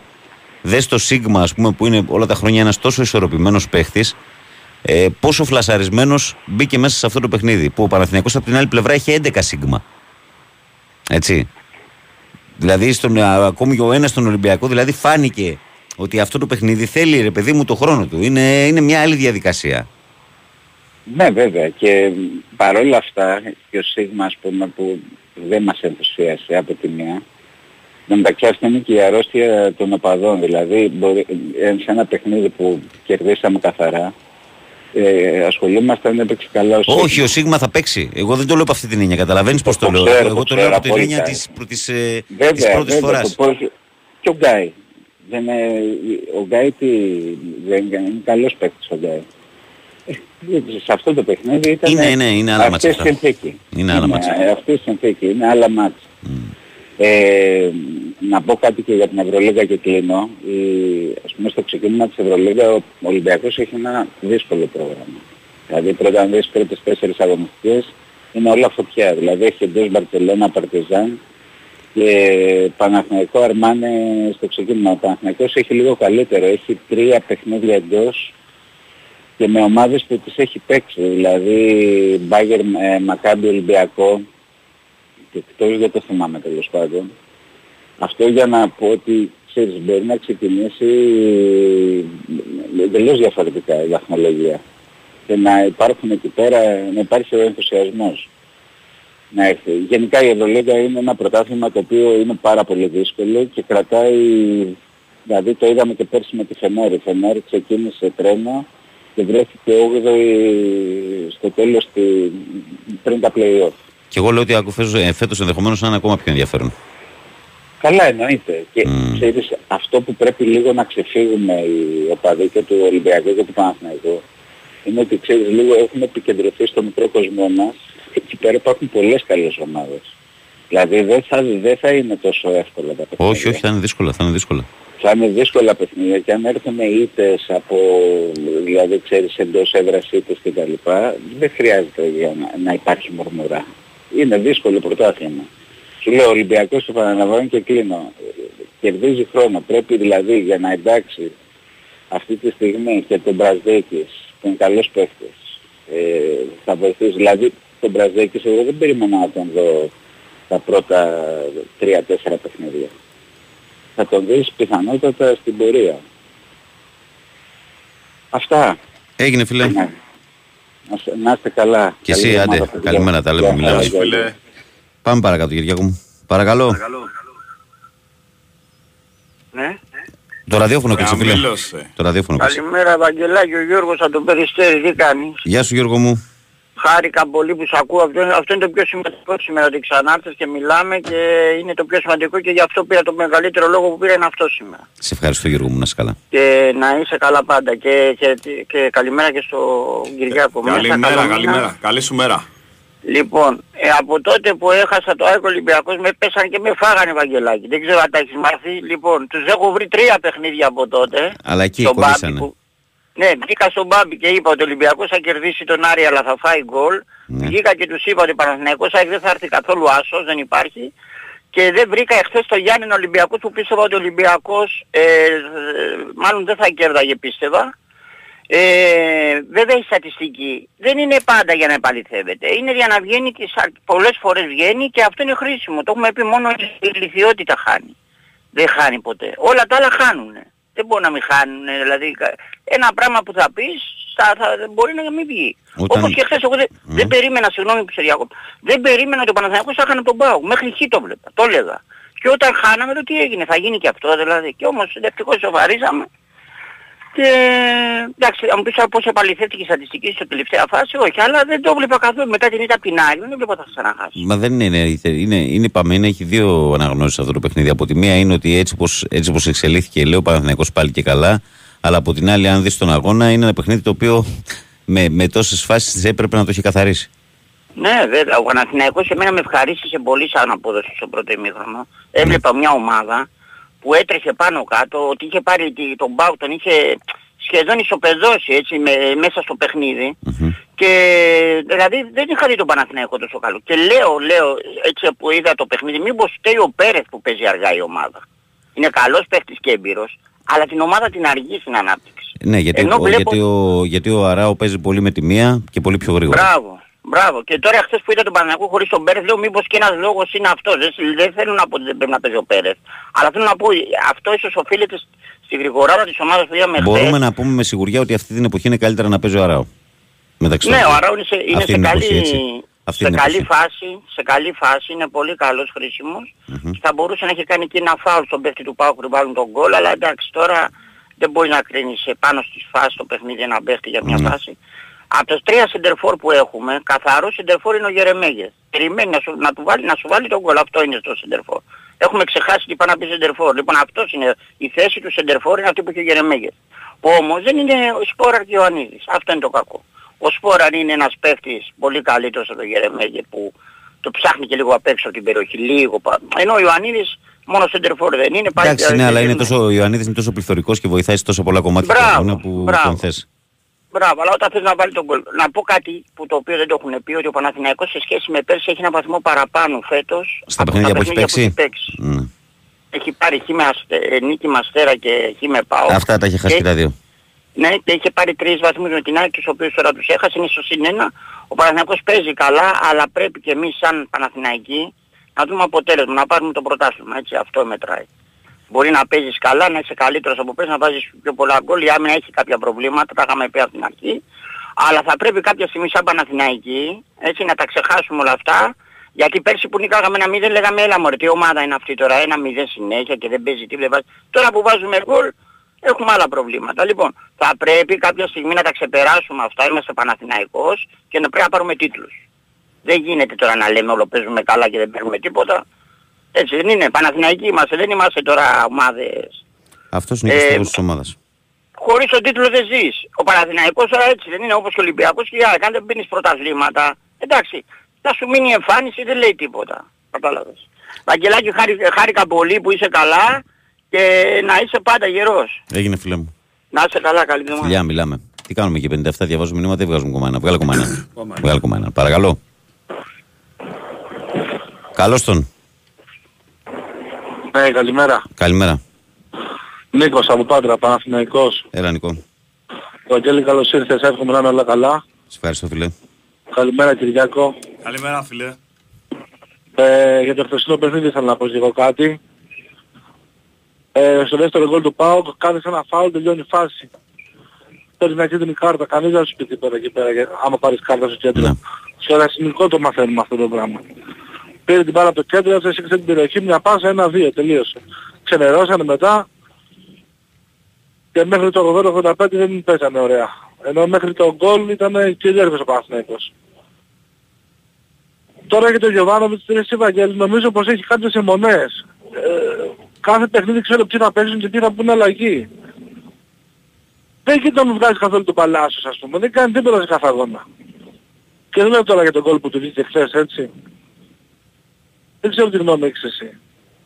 Η γνώμη είναι ότι προπονητής χωρίς να έχει κόλλημα δεν υπάρχει ρε, στον πλανήτη Γη. Το θέμα είναι στη σούμα τι γίνεται. Κόλλημα θα έχει σίγουρα. Κάποια κολλήματα, κάποιους αγαπημένους παίκτες, όλοι οι προπονητές έχουν. Το θέμα είναι στη σούμα αυτό που παρουσιάζει η ομάδα και η αποτελεσματικότητα. Τι να πω, δεν ξέρω. Θεωρώ ότι ο Παλάσιος πρέπει να βγει λίγο έξω από, το... από τη βασική δεκάδα, να παίζει ο Μαρτσίνη βασικός. Μακάρι να βγω λάθος εγώ, να... εντάξει, να μου πεις τώρα, στην προπόνηση δεν είμαστε. Αυτός βλέπει τι γίνεται, τέλος πάντων. Αυτά ήθελα να πω, παιδιά, καλή συνέχεια, να είστε καλά. Γεια σου, Λαράκι μου, γεια. Λοιπόν, διαβάζω δύο τρία μηνυματάκια γιατί είναι και πενήντα οκτώ πενήντα εννιά και πάμε στο διαφημιστικό. Καλημέρα, καλό μήνα με υγεία, καλώς μας ήρθες. Άψογος ο Πάνος, γεια σου Κυριάκο, Λάμπης Γιώργος, φορτηγό Παλαιοφάλιρο και μια καλημέρα στον Ανδρέα το Γιωβάνι. Καλημέρα, Λάμπη μου, και εσένα και στην παρέα σου. Ε, ο Δημητρός εμφανίζεται, λέει καλημέρα Βαγγέλη, χαίρομαι που σας ακούω, ελπίζω να είσαι καλά και πάντα δυνατός. Το μπασκετάκι σας προσγειώσαμε στην πραγματικότητα ότι πρέπει να παλέψετε σκληρά για να φτάσετε στην ομαδικότητα και τη συνοχή του Ολυμπιακού. Το σκορ φυσικά δεν αντικατοπτρίζει την διαφορά των ομάδων και αν δεν με βάζεις, και αν με βάζεις λέει να διαλέξω, θα διάλεγα την νίκη την Παρασκευή αντί για προχτές. Αν κάτι μου έκανε εντύπωση πάντως ήταν λέει ότι ο Παναθηναϊκός φάνηκε πνευματικά ανέτοιμος. Ε, για τη μάχη αυτή, για μας η ομάδα δείχνει σε πολύ καλό επίπεδο για την εποχή και μόλις μπει ακόμα. Στο επιθετικό κομμάτι θα είμαστε ο Σίγμα, θα είμαστε ακόμα καλύτεροι. Ελπίζω να υπάρχει πάντα το παραθυράκι στον coach B για ένα σουτέρ προς τα Χριστούγεννα για να μας το αφορά. Καλημέρα και στους δύο, καλή δύναμη φίλε μου. Δημήτρη μου, να είσαι πάντα καλά, φιλαράκι μου. Καλημέρα σε όλη την παρέα. Λάζαρος Φορτηγατζής ΑΕΚ, Βαγγελάρα, καλώς ήρθες πάλι φίλε. Εύχομαι αυτό που περνάς να είναι το τελευταίο. Φαίνεται πως από τη φωνή σου ότι κάτι σε βασανίζει, μη μας σας γιατί είσαι γίγαντας. Καλά είμαι, Λάζαρα, είμαι καλά. Είμαι καλά. Ε, ο Γιώργος λέει καλημέρα, καληνύχτες από Μαϊάμι. Άντερ Βαγγέλη, λέει, και μας άχωσες. Η ομάδα έχει αδικήσει τον εαυτό της και στα δύο ντέρμπι έχει γίνει πολύ soft. Ειδικά το χθεσινό ήταν κάτι το απίστευτο. Τον πάτησε, λέει, τον Μπάουκ και όμως δεν μπορούσε να κερδίσεις. Σου μιλάω ειλικρινά, δεν πανηγύρισα το δύο δύο, γιατί ακόμη και έτσι και αυτό το θεωρούσα άδικο. Έπρεπε να κερδίσουμε. Ναι, αλλά ήττα θα ήταν καταστροφή όμως, Γιώργο. Ε, ο έτερος Γιώργος Τραβαγέρης λέει: καλημέρα, Βαγγέλη και Κυριάκος. Όλο το πρωινό παρεάκι πληρώνεις ένα ειστήριο να πας σε ένα Ολυμπιακό στάδιο με άλλους εξήντα χιλιάδες και καταλήγεις να κάνεις το σταυρό που γύρισε σπίτι σου χωρίς την πέργολα αγκαλιά. Βαγγελάρα μου, πάντα όρθιος, λέει ο Τραβαγέρης δεκατρία. Να είσαι καλά, δυναμίτη. Τρομερό και αυτό που έχει γίνει με το ΑΚΑ. Τρομερό.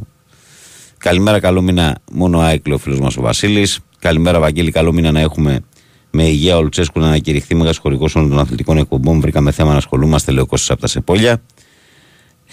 Ποδοσφαιρικά, αν το δεις, λέει, και όχι οπαδικά, ο Παναθηναϊκός ήταν πολύ καλύτερος του ΠΑΟΚ, αλλά ο Λουτσέσκου αυτός είναι πάντα και αδικεί τον εαυτό του σαν προπονητής. Ο Γιωβάνοβιτς, αντίθεση, έχει πιο ήθος και βέβαια να πούμε, λέει, και για τις δηλώσεις του τα τελευταία δύο χρόνια στο ελληνικό πρωτάθλημα. Η διαιτησία δεν έχει παίξει κάποιο ε, ρόλο.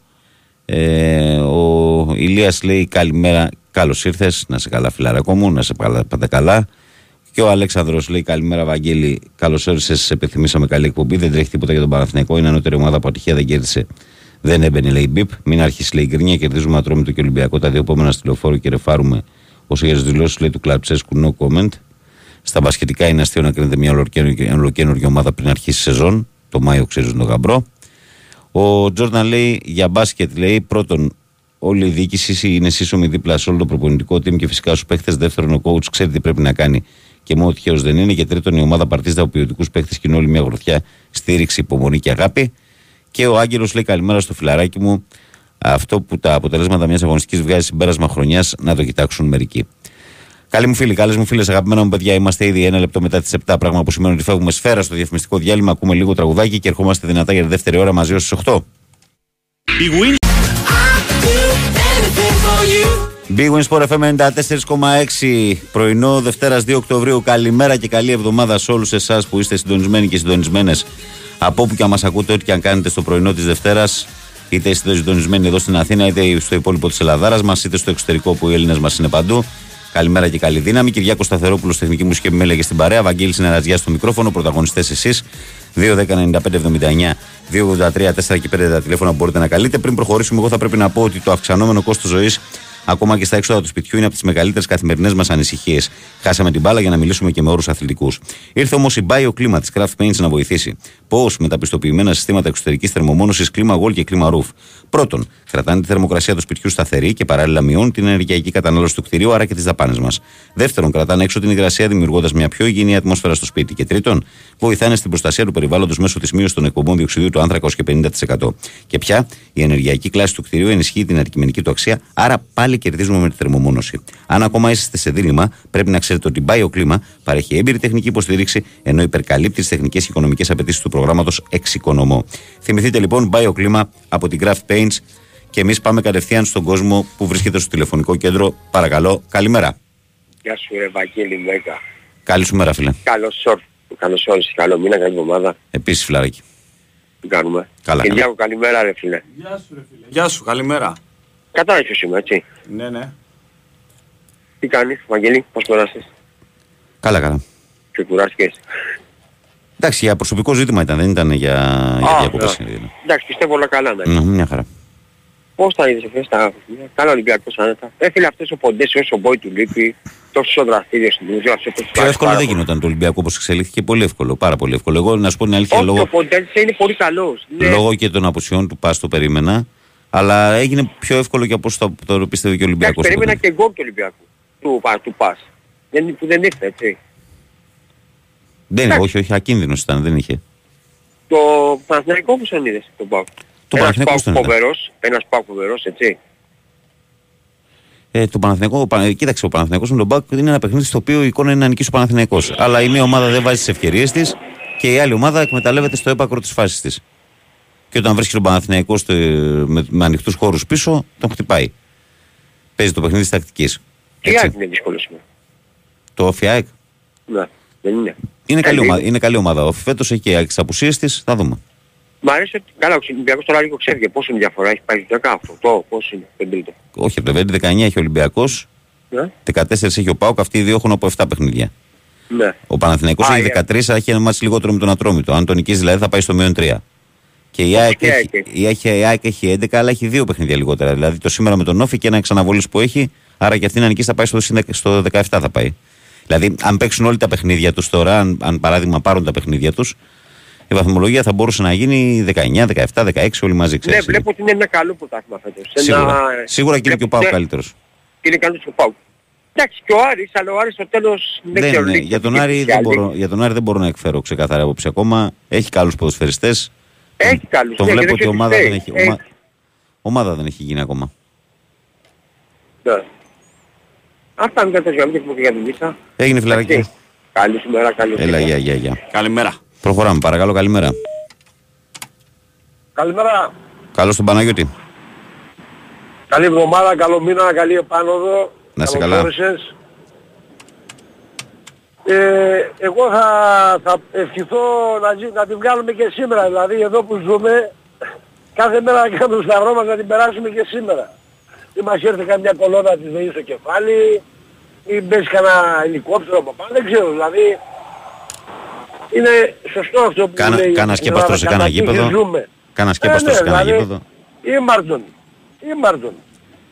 Άνθρωποι οι οποίοι γνωρίζαν τα πάντα, αφήσαν τον Παναθηναϊκό να πάει να κάνει... Ορίστε. Ο Κώστας Κετσετζόγλου έγραψε ότι το στέγαστρο... Κοστα... Θα... Αν το κράτος έκανε δωρεάν γήπεδο σύγχρονο στον Παναθηναϊκό, την ΑΕΚ και τον Ολυμπιακό με τις σημερινές προδιαγραφές και ένα στέγαστρο στο ΑΚΑ κανονικό και όχι με το μεγαλοειδεατισμό που τους είχε, θα είχε πάει φτηνότερα από τα διακόσια πενήντα εκατομμύρια ευρώ που κόστισε. Δεν ήταν ο, ο μεγαλοειδεατισμός, ήταν ο μεγαλοφάσι... Φαγωτισμός, φαγωτισμός, φαγωποτισμός. Επειδή το έζησα, επειδή το έζησα στο Ολυμπιακό χωριό, όλες οι κατασκευαστικές εταιρείες του Ολυμπιακού χωριού πήραν τέσσερις φορές πριν γρήγορης εκτέλεσης, ενός εκατομμυρίου τη φορά η κάθε κατασκευαστική, για πράγματα τα οποία δεν ήταν μπροστά. Καταρχάς δεν είχε άδεια, έτσι, το στέγαστρο, μου, τα στέγαστρο για δέκα χρόνια δεν είχε το άδεια. Καταγγέλω, το καταγγέλω εγώ από μέρος μου, στη δουλειά μου πάνω, τοποθετούσαμε ήδη γηινείς σε μπάνια τα οποία δεν είχαν πλακάκια. Τα πλακάκια ήταν έτσι τοποθετημένα χωρίς κόλλα, χωρίς τίποτα και εμείς στείλαμε τα ήδη γηινείς απλά για να τα δει η Επιτροπή υποτίθεται, η οποία δεν τα βλέπε καθόλου. Τα βλέπε απ' έξω με κι άλλα. Αυτά γινόντουσαν και αυτά γίνονται στην Ελλάδα. Γι' αυτό είμαστε εδώ που είμαστε. Mm. Με μερίδιο ευθύνης όλων. Κι εγώ. Κι εγώ φταίω. Γιατί δεν το κάνω. Έπρεπε να το καταγγείλω τότε. Αλλά... Αλλά... Όσον αφορά για το χτεσινό, ματσάρα από μέρος μας, έξαν πολύ γρήγορη μπάλα, καλή μπάλα, αλλά έχουμε αστοχία πολύ, έχουμε κατεμιά, δεν ξέρω τι γίνεται. Είναι και θέμα αρέδας, είναι και θέμα αποτελεσματικότητας. Ναι, ναι, ναι. Δεν έμπαινε ρε Βαγγέλη με τίποτα, δηλαδή αυτές οι φάσεις είναι... Έβγαλε και ο Κοτάρσκι βέβαια τα έβγαλε, έτσι. Το σουτ του, του Κότσιρα, το προλαβαίνει, μιλάμε για χιλιοστά, δηλαδή για... Και το στο του Κότσιρα και η κεφαλιά του Γετβάη που είναι πολύ κοντά. Ε, και δεν το... βγαίνουν αυτά δηλαδή. Έχει, έχει πολλές ευκαιρίες πάνω Κώστας. Ο άνθρωπος έβγαλε χτες τα άβγαλτα σου. Έβγαλε, δηλαδή το καλύτερο παίκτης του Πάουκ, εμ βι πι του αγώνα ήταν ο Κοτάρσκι. Να πω. Και μάλιστα το πρώτο γκολ που τρώει ο Μπρινιόλι, εκεί έχει ευθύνη ο Μπρινιόλι. Δηλαδή εντάξει. Θα το συγχωρήσουμε βέβαια γιατί έχει βγάλει κι αυτός αρκετά. Όσον αφορά για τον κύριο Λουτσέσκου, μήπως θα πρέπει να ξαναεπισκεφτεί τον γιατρό να το αλλάξει συνταγή γιατί δεν τον πιάνουν τα φάρμακα. Τι να πω, δηλαδή ήμαρτον. Αυτή η διατησία η χθεσινή για μένα ήταν τέλεια. Δεν δε σφύριζε ο άνθρωπος όλη την ώρα φρού και φρού, ήταν μια χαρά. Βλέπαμε μπάλα. Δεν διέκοπτε για... Μα πρώτα απ' όλα, δε, μα πρώτα απ' όλα δεν υπάρχει μια φάση η οποία να σηκώνει κουβέντα. Υπάρχει καμία φάση που να σηκώνει κουβέντα. Υπά, δεν υπάρχει τίποτα μεμπτό όντως. Μια φάση δεν υπάρχει να σηκώνει κουβέντα. Να πούμε για διαιτητές, αν είναι δυνατόν. Τι να πω. Και όσον αφορά για τον μπάσκετ, δεν βιαζόμαστε, ομάδα δέκα ημερών έχουμε. δέκα μέρες, δεκαπέντε κάνουν προπόνηση μαζί αυτοί όλοι οι παίκτες. Υπομονή μεγάλη θέλει. Εγώ μετά τα Χριστούγεννα προσδοκώ και περιμένω να δω ομάδα. Λοιπόν, καλή συνέχεια, καλή δύναμη. Γεια σου φιλαράκο μου, να είσαι καλά. Βαγγέλη, πάμε να κάνουμε ένα μικρό διάλειμμα. Φύγαμε. Ήξερες ότι τα κτίρια εμφανίζουν ως και εβδομήντα τοις εκατό ενεργειακές απώλειες από τους τοίχους και την ταράτσα? Δώσε τώρα λύση με τα πιστοποιημένα συστήματα εξωτερικής θερμομόνωσης και θερμοϊγρομόνωσης της BioClima. κρατάνε τη θερμοκρασία του σπιτιού σταθερή, μειώνουν την ενεργειακή κατανάλωση του κτηρίου, άρα και τα έξοδα. Η BioClima παρέχει έμπειρη τεχνική υποστήριξη και υπερκαλύπτει τις απαιτήσεις του προγράμματος Εξοικονομώ. Μη συμβιβαστής. BioClima, με την εγγύηση της Craft Paints. Περισσότερες πληροφορίες στο bioclima τελεία gr. Η Winsport εφ εμ ενενήντα τέσσερα κόμμα έξι. Το σπίτι μας, το σπίτι μας το αγάπησε από τα σχέδια ακόμα. Και δεν θα ξεχάσω ποτέ τη μέρα που πρωτομπήκαμε μέσα. Πόση χαρά και πόση περηφάνεια νιώσαμε. Οι περισσότεροι Έλληνες μπήκαμε στο δικό μας σπίτι με τη στήριξη της Εθνικής Τράπεζας. Τώρα, με σταθερό επιτόκιο από τρία τοις εκατό και προέγκριση μέσα σε σαράντα οκτώ ώρες. Μήπως ήρθε η ώρα να μπείτε και εσείς στο δικό σας? Βρείτε την καθοδήγηση που χρειάζεστε στην Εθνική μας Τράπεζα. Ισχύουν όροι και προϋποθέσεις. Περισσότερες πληροφορίες στο εν μπι τζι τελεία gr. Η Θεσσαλία δοκιμάζεται. Τώρα, βοήθησε κι εσύ. Μπες στο όλοιμαζιμπορούμε τελεία gr, πάτησε στο «Με ένα κλικ μπορείς» και στείλε την προσφορά σου σε όσους δοκιμάζονται. Όλοι μαζί μπορούμε. Η Winsport εφ εμ ενενήντα τέσσερα κόμμα έξι.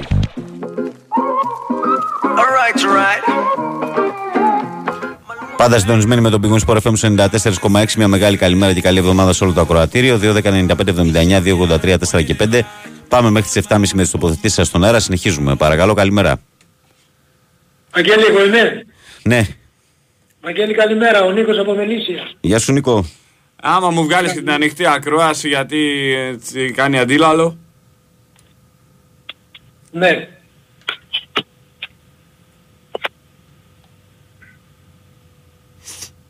Για πάμε. Με ακούς τώρα, εντάξει. Πάμε, Νίκο, ναι. Καλημέρα, καλώς όρισες, Βαγγέλη. Ευχαριστώ, φίλε μου. Είμαστε καλά. Λοιπόν, ε, κοίταξε, για τον μπάσκετ ε, δεν μπορώ να πω πολλά πράγματα. Εντάξει, ο Παναθηναϊκός, όπως είπες και εσύ, έχεις τελεί δουλειά ακόμα. Ε, πάρα πολύ δουλειά. Δηλαδή, όταν έβλεπα τον Πολωνό, ούτε καλέ η Άμπ δεν μπορούσε να βάλει, το πεντάρι μας. Ε, γενικά, γενικά, η κατάσταση, πέρα από το ψυχολογικό, δηλαδή, που δεν έμπαινε και τίποτα, ε, θέλει και δουλειά. Πάμε τώρα στο ποδόσφαιρο. Στο ποδόσφαιρο ε, δεν θέλω να κάνω τον προπονητή. Ο, ο κύριος Γιωβάνοβιτς είναι κύριος με το κάπα κεφαλαίο. Είναι αρκετά καλός και πρέπει να το συμβόμαστε. Αλλά έχω την εντύπωση ότι αργεί να κάνει λίγο τις αλλαγές. Δηλαδή, έβλεπα ένα Παλάσιο, ο οποίος τα είχε δώσει και είχε κάνει χιλιόμετρα το πρώτο ημίχρονο και άργησε να τον βγάλει.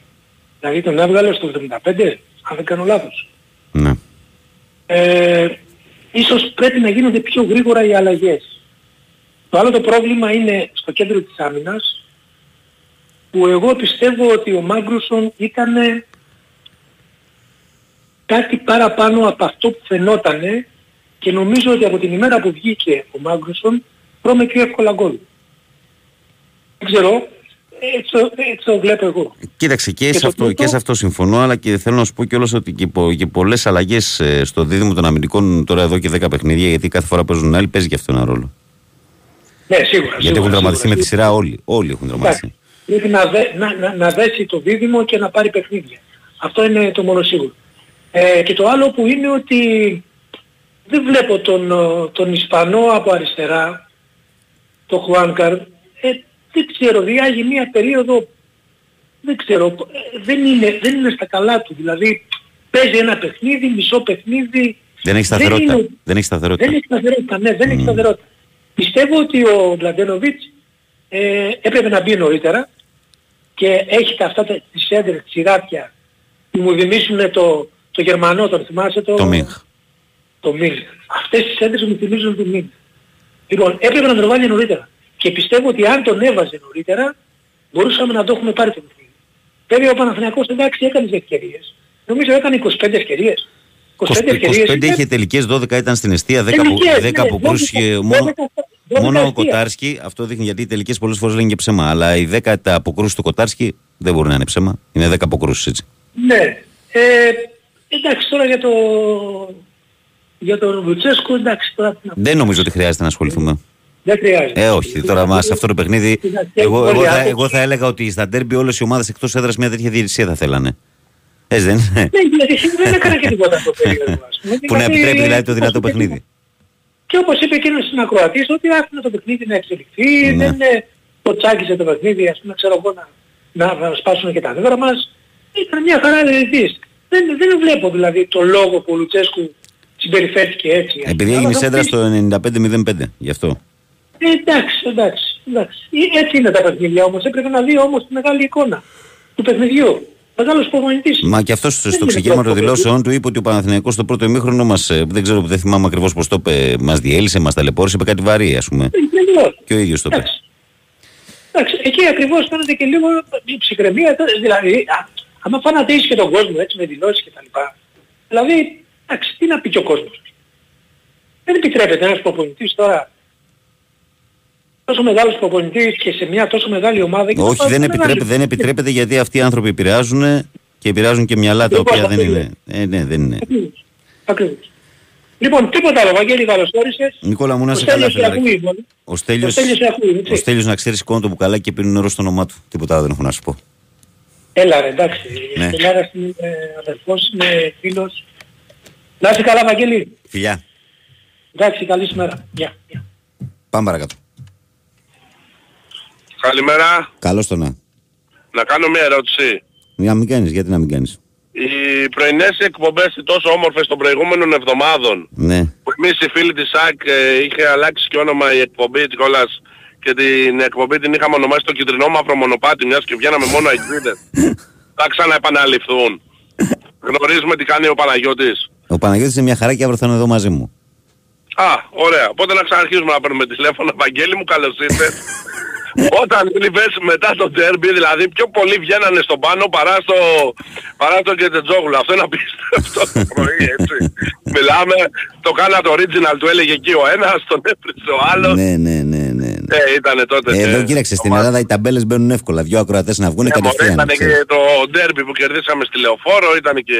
Εντάξει, καλά κάνατε μου. Η Brighton πιο πίσω, τι έγινε, καλά είσαι? Καλά. Τώρα εμείς Κρήτη σήμερα, δύσκολο μάτς. Πάλι απουσίες, πάλι τραυματισμό ο Λιβάη. Είναι, ε, δεν είναι όλες οι ομάδες βλέπεις ότι όλοι βγάζουν εδώ προβλήματα. Εδώ μια απάντηση, μια απάντηση βέβαια. Ναι. Μια να παίζει, δύο να κάθεται. Κάτι γίνεται τώρα, είναι, δεν ξέρω. Μήπως, μήπως τον, ε, το, όταν επανέρχεται τον πιέζει παραπάνω από το κανονικό, ρε φίλε. Ο ίδιος λες, ο παίκτης. Ναι, και ο ίδιος για το επιτελείο δύσκολο μου φαίνεται. Ναι, μήπως και ο ίδιος, ε, το επιτελείο πούμε... όμως ε, βλέπει Βαγγέλη, φαντάζομαι τα αργομετρικά και κατα... ότι είναι εντάξει. Και ξαναπαθαίνει τράβηγμα. Τώρα αυτό πώς θα τον αφήσει έξω, λένε θα το εκτιμάνε, λέει μέρα με τη μέρα. Αλλά όσο και να μην τον αφήσει δεν μπορεί. Ε, δεν θα, θα χάσει τον Άγιαξ τώρα. Θα χάσει τον Άγιαξ. Μετά τη διακοπή θα είναι τέτοιο. Αλλά στα μάτια τώρα με την Brighton και τον Παναθηναϊκό ήταν φωτιά. Έτσι. Mm. Ήταν, ε, τώρα Άγιαξ κάνει διαφορά, είναι κάτι καλά. Δε. Κάνει διαφορά, κάνει διαφορά. Ε, ε, κάνει διαφορά και είδες πρόγραμμα, πρόγραμμα που έχουμε, έτσι. Brighton, Παναθηναϊκό, Όφη στην Κρήτη. Όλοι, όλοι θα χάνουν βαθμούς. Ναι, ρε, εσύ, όλοι θα χάνουν βαθμούς. Όλοι θα χάνουν βαθμούς. Εγώ να κάνω τώρα μια χαζή ερώτηση. Προχθές που παίζει ο Άγιαξ. Ναι. Και λιποθύμησε τον τερματοφύλακα σου της αντίπαλης. Ναι, ναι. Ναι, γιατί δεν ξέρω, γιατί νομίζω ότι. Γιατί διακόπηκε το μάτς και δεν βάλαν τον άλλο να συνεχίσει το μάτς. Φοβήθηκαν και για τη ζωή του και φλασάραν. Α, ήταν σουγαριστικό, ήταν δρομάριστικό. Το παιδί ευτυχώς μετά επανήλθε. Δεν ήταν δηλαδή ότι χτύπησε το πόδι και τον πήραν για πλάκα. Εκεί πήγε να χάσει τη ζωή του άνθρωπος. Ναι, ναι. Τουλάχιστον το καλό είναι μπροστά. Βόλεντα νομίζω. Ή όχι. Ή Βαλβάικ. Σε ένα τέταρτο εκεί βγήκε να κάνει μια έξοδο χαμηλά και όλες. Άμα δεις τη φάση. Το κακό δεν θέλει πολύ να γίνει, αδερφέ. Το κακό δεν θέλει, όντως. Απλώς μπροστά τώρα, εντάξει, έχουμε λύσεις, πίσω είναι το θέμα μας πάλι. Ε, θα, θα, δεν θα κάτσει ο Όφη, θα βγει μπροστά. Θα είναι ωραίο μάτς, πιστεύω. Είναι ενδιαφέρουσα ομάδα Όφη. Ναι. Ε, παράγει ποδόσφαιρο, έχει καλούς ποδοσφαιριστές, έχει ξεκινήσει καλά. Από τις ομάδες της επαρχίας, αυτή και ο Πανσεραϊκός είναι οι πιο, ας πούμε, επικίνδυνες. Ε, μακάρι να πάνε όλα καλά, να δούμε τι θα σου λέμε αύριο. Έγινε, Λεβέντη μου. Έλα, καλημέρα, καλημέρα. Να σε καλά. Καλημέρα, καλημέρα. Για πάμε παρακάτω, εμείς παρακαλώ, καλημέρα. Παρακαλώ. Καλημέρα, Βαγγέλη και Κυριάκο. Καλώς το να. Καλώς το μάνα όλοι. Καλή εβδομάδα και καλό μήνα. Επίσης, μάνα μου. Καλώς μας ήρθες, Βαγγέλη. Να σε καλά, φίλε. Εύχομαι να είναι όλα καλά. Ε, μιλήσω εγώ για την ομάδα μου. Και ζέστη και κρύο μας φέρνει αυτός ο Ολυμπιακός. Βέβαια, από ό,τι έχουμε δει, ο κ. Μαρτίνες, μόλις βάλουμε δύο γκολ, αρχίζει τις αλλαγές και εκεί πέρα που είναι στρωμένο το παιχνίδι, βέβαια πρέπει να το κάνει.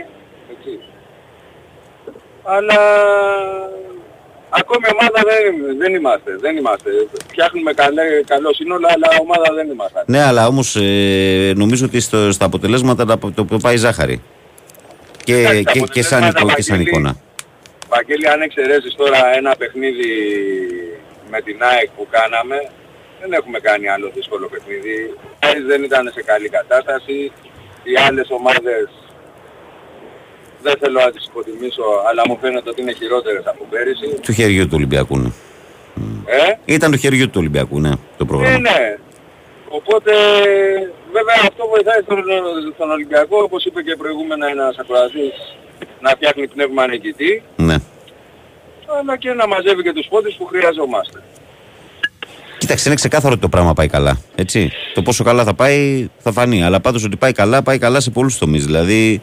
Ό,τι υποσχέθηκε ο Κορδόν το καλοκαίρι, ναι, το, ναι, έχουμε ναι, ναι, ναι. το έχουμε δει. Ευχόμαστε να πάμε ακόμη καλύτερα. Και βέβαια καλή επιτυχία στα ευρωπαϊκά παιχνίδια και στις τέσσερις ομάδες. Και να δούμε μετά τη διακοπή που έχουμε το μεταξύ μας ντέρμπι. Ναι, ξεκινάει το πρωτάθλημα με ντέρμπι μετά, με κλασικό. Ναι. ναι.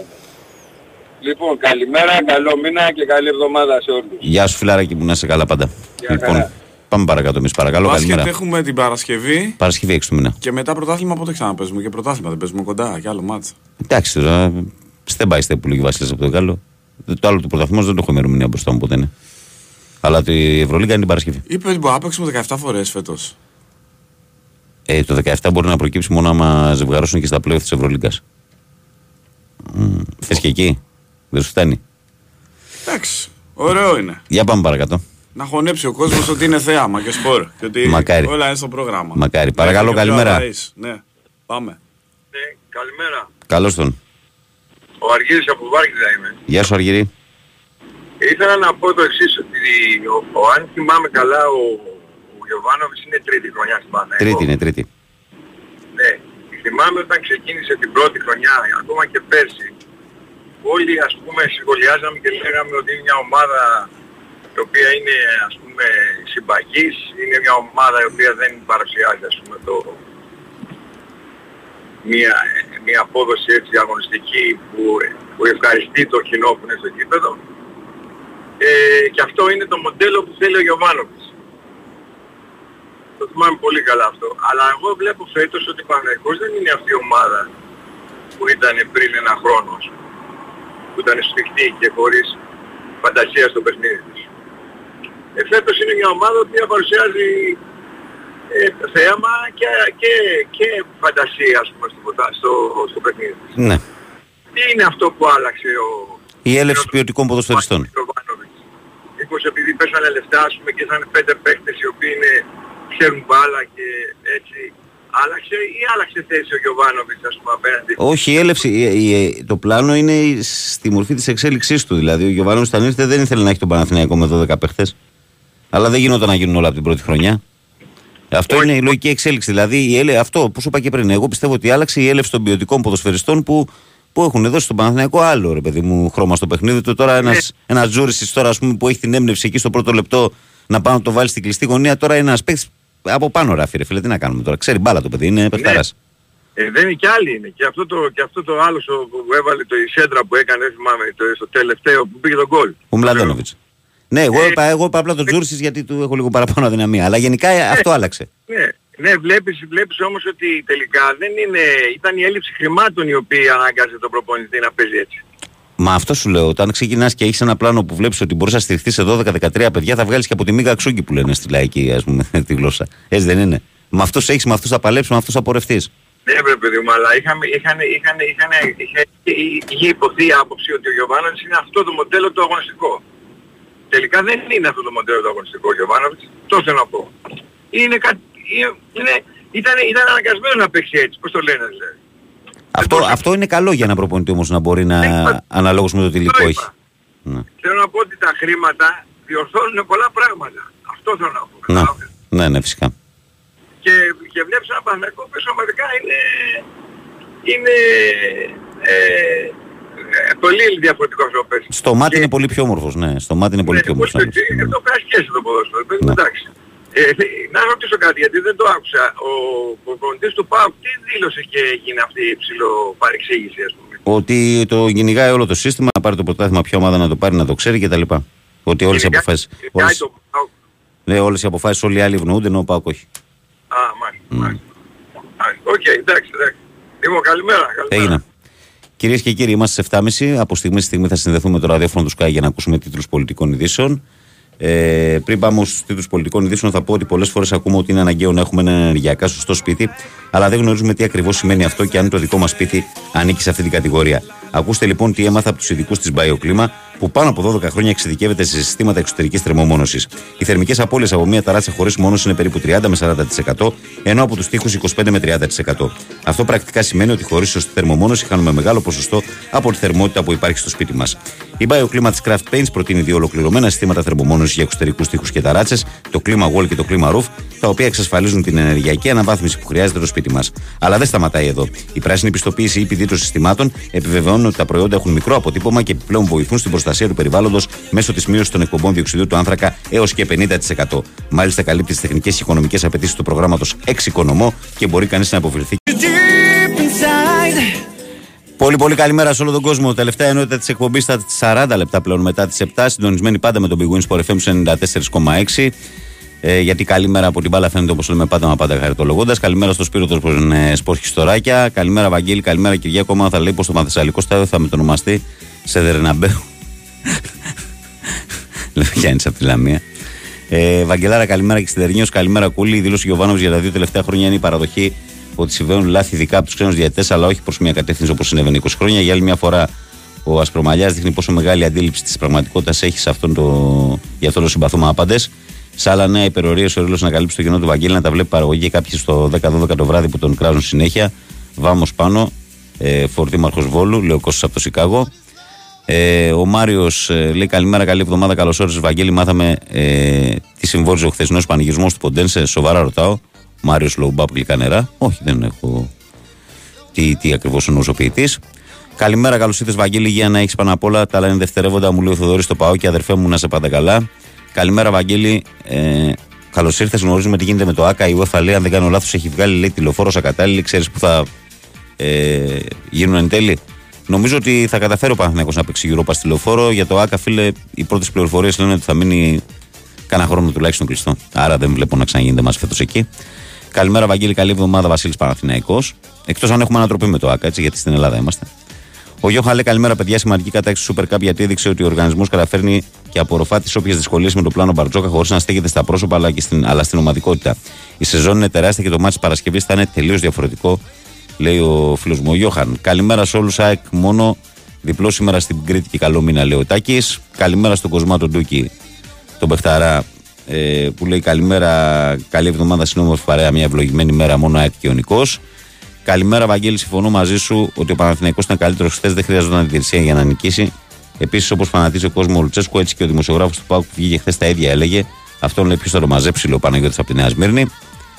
Ο Ηρακλής λέει καλημέρα, Βαγγέλη και Κυριάκο. Ο Παναθηναϊκός με ήττα στο Καρασκάκι θα πρέπει να διαχειριστεί πολλά. Όσο για τον Λουτσέσκου, άστο. Σε λίγο λέει που θα διαβάζει εφημερίδες από Σαλονίκα, καλύτερα να μην διαβάσεις.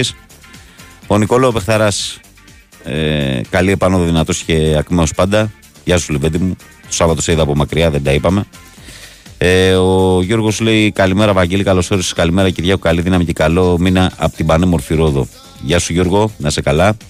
Καλημέρα, Βαγγέλη, καλό μήνα και καλή εβδομάδα. Ήμουν στο γήπεδο χθες. Το πρώτο ημίχρονο φοβήθηκα λίγο, αλλά μετά έστρωσε κάπως η κατάσταση. Ο Κοτάρσκι ήταν πολύ καλός. Χθες έπαιξε πολύ καλά και ο Κουλιεράκης. Αλήθεια είναι αυτό, ήταν καλός. Ο Δημητρός από το Άγιο το λέει καλημέρα, Βαγγέλη, Κυριάκο, καλό μήνα, καλή εβδομάδα. Ο Σάκαρος, ο φίλος μου, λέει καλημέρα, καλή εβδομάδα, φίλε Βαγγέλη, με υγεία. Καλώς ήρθες και πάλι, φίλε. Καλημέρα στον Κυριάκο και σε όλη την παρέα. Να είσαι καλά, Σάκη μου, και εσύ. Ε, φέτος λύγει το συμβόλαιο, λέει. Ποιο συμβόλαιο? Του Λουτσέσκου στον ΠΑΟΚ. Θα δούμε, λέει, πολλά τέτοια σοου μέχρι να ανανεώσει. Ο Τόλης λέει Βαγγέλη, καλημέρα και καλό μήνα. Καλά όλα τα παιδιά, αλλά εκπομπή χωρίς εσένα δεν γίνεται. Θα πω μόνο ότι είναι κρίμα για τον Λουτσέσκου να μιλάει έτσι, λέει ο Τόλης από το Λονδίνο.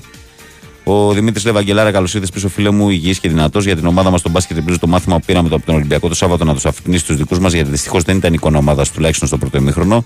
Καλημέρα σε όλους. Ε, και καλημέρα και στο φίλο το Σπύρο που λέει καλημέρα, φίλε Βαγγέλη. Είμαι καλά, φίλε. Να σε καλά κι εσύ. Να σε πάρα καλά. Λοιπόν, πριν προχωρήσουμε στα πρωτοσέλιδά μας, καλέ μου Κυριάκο, θα πω ότι ξέρω ότι πολλοί αυτή τη στιγμή μας ακούτε στον δρόμο για τη δουλειά. Κάποιοι από εσάς είστε στο φανάρι και αναρωτιέστε αν ήρθε η ώρα να αποχαιρετήσετε το παλιό σας αυτοκίνητο. Κάποιοι άλλοι έχετε πάρει το λεωφορείο ή ακόμα χειρότερα έχετε χάσει το λεωφορείο και σκέφτεστε πως μόνο έναν αυτοκίνητο θα σας λύσει τα χέρια. Και κάποιοι είστε στο μετρό, άρα δεν έχετε σήμα να μας ακούσετε. Για να μην ταλαιπωρήσετε άλλο, ρε παιδιά, μπείτε στο stockpavlacenter.gr, αφού είναι η νούμερο ένα επιλογή για μεταχειρισμένο αυτοκίνητο και μάλιστα αποκλειστικά ελληνικής αγοράς. Μιλάμε ότι οι άνθρωποι εκεί το έχουν φτάσει σε άλλο επίπεδο. Δίνουν πέντε χρόνια εγγύηση χωρίς καμία επιπλέον χρέωση, άσε που έχουν και δώδεκα σημεία πώληση stock center σε Αθήνα, Θεσσαλονίκη και Κρήτη. Ε, δεν είναι να τα αφήνουμε αυτά.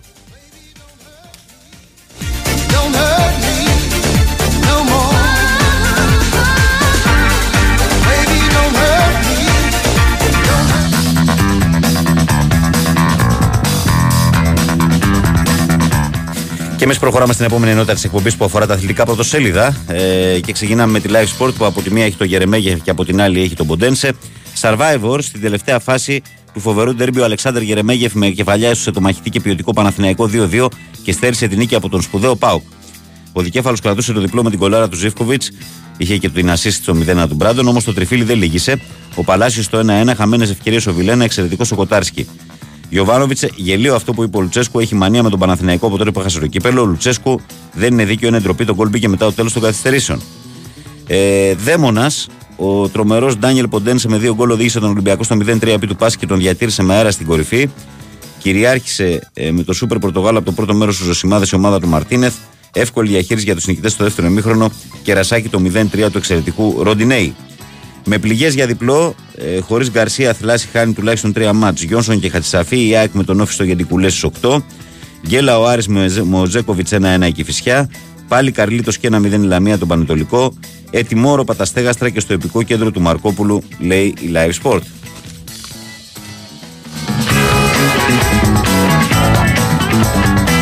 Και εμείς πάμε στη Σπορδέη που λέει μάγος με τον αέρα του πρωτοπόρου και έχοντας για οδηγό τον Ποντένσε, ο Ολυμπιακός πέρασε με αξιοζήλευτη άνεση από τους Ζωσιμάδες. Στο συν πέντε ερυθρόλευκη από το δεύτερο ΠΑΟΚ, ο Πορτογάλος κλείδωσε από νωρίς το τρίποντο με δύο αριστερά σουτ στο δεκαεπτά και το είκοσι τρία, ενώ στο ενενήντα ένα ο Ροντινέι έβαλε το κερασάκι στην τούρτα. Ματσάρα, συναρπαστική αναμέτρηση στη Λεωφόρο με χιτσκοκικό φινάλε. Αλεξάνδρ The Great στην ίστατη επίθεση του ντέρμπι, ο Αλεξάνδρ Γερεμέγεφ ισοφάρισε με κεφαλιά. Το πρώτο πράσινο γκολ πέτυχε ο Παλάσιος. Κεραυνή έκρισε ο Λουτσέσκου που μίλησε για συστηματική έβνοια του Παναθηναϊκού από την διαιτησία, πως σχολίασε ο Γιωβάνοβιτς.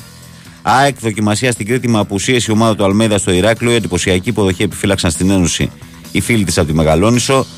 Κάτω από τη μέση οι κίτρινοι είχαν κι άλλο βαθμολογικό έδαφος ένα ένα με την Κηφισιά.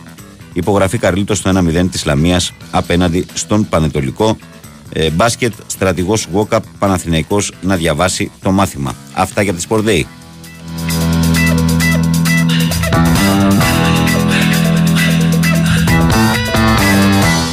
Και πάμε στην εφημερίδα Φως στο Σπορ που λέει πάει τρένο ο θρύλος.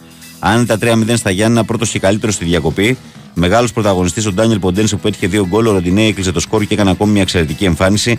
Δεν κατάφεραν να γίνουν απειλητικοί γηπεδούχοι. Ο Γερεμέγεφ έκανε τη μοιρασιά με γκολ του εικοσιεννιάχρονου επιθετικού στις καθυστερήσεις. Ο Παναθηναϊκός σοφάρισε δύο δύο τον ΠΑΟΚ και γλίτωσε από δεύτερη σερήτα στη Λεωφόρο. Ο Παναθηναϊκός είχε την υπεροχή, έχασε πολλές ευκαιρίες, αλλά ο δικέφαλος του Βορρά με αντεπιθέσεις λίγο έλειψε να κλέψει τους τρεις βαθμούς. Καρλίτος Λαμπρός τον οδηγεί, Λαμία με γκολ του Ισπανού επιθετικού ένα μηδέν τον Πανετολικό. Η μάχη της Κρήτης Όφη ΑΕΚ αναμετρώνται απόψε στο Ηράκλειο στις οκτώ, νωρίτερα στις έξι στο Περιστέρι το μίνι ντέρμπι Ατρόμητος Αστέρας. Αυτά και από το Φως στο Σπορ.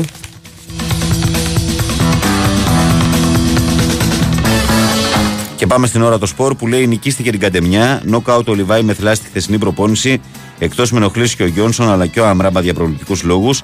Θα δώσουν όπως κάνουν πάντα και την ψυχή τους κυτρινόμαυροι πολεμιστές για το πολύτιμο δίπλο στο Ηράκλειο. Ε, γκέλα για ΠΑΟΚ που ισοφαρίστηκε δύο δύο στο ενενήντα έξι στη Λεωφόρο, λέει η ώρα το Σπορ. Άμεση λύση για γήπεδο στην ΑΕΚ, χάντμπολ και γυναικείο βόλεϊ, ζήτησε να βρεθεί ο Παπασταμάτης από τον Βρούτσι. Ε, Ποδόσφαιρος Άλλας με περίπατο η ΑΕΚ έντεκα τρία το νέο εικόνιο έκανε το τέσσερα στα τέσσερα, αναφέρει η ώρα το Σπορ.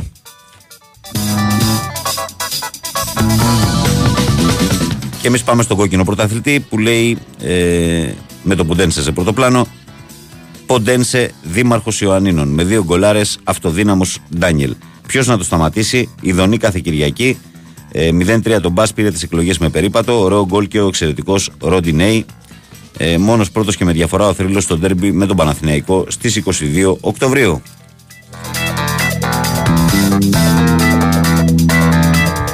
Και πάμε στην εφημερίδα Μέτρο Σπορτ που λέει: διέλυσε τον Παναθηναϊκό, τον έκλεψαν τύχη και διαιτησία. Τα καπρίτσια της μπάλας με τριπλή καραμπόλα το ένα ένα, δοκάρι Μπράντον στην τελευταία φάση το δύο δύο και τα πράσινα γυαλιά του Πορτογάλου Ρέφερη προστάτεψε απροκάλυπτα τον Παναθηναϊκό, στερώντας τον θρίαβο από τον εξαιρετικό στο δεύτερο ημίχρονο ΠΑΟΚ. Είναι ντροπή για το ελληνικό ποδόσφαιρο, αλλάξτε το, δήλωσε ο Λουτσέσκου. Μπράντον παίξαμε όσο χρειάστηκε για να ισοφαρίσει ο Παναθηναϊκός. Έμεινε στο ένα μηδέν. Ε, οι κίτρινοι επαναπαύτηκαν στον γκολ του Μωρών και το πλήρωσα με δύο χαμένους βαθμούς. Άρης Κηφισιά ένα ένα.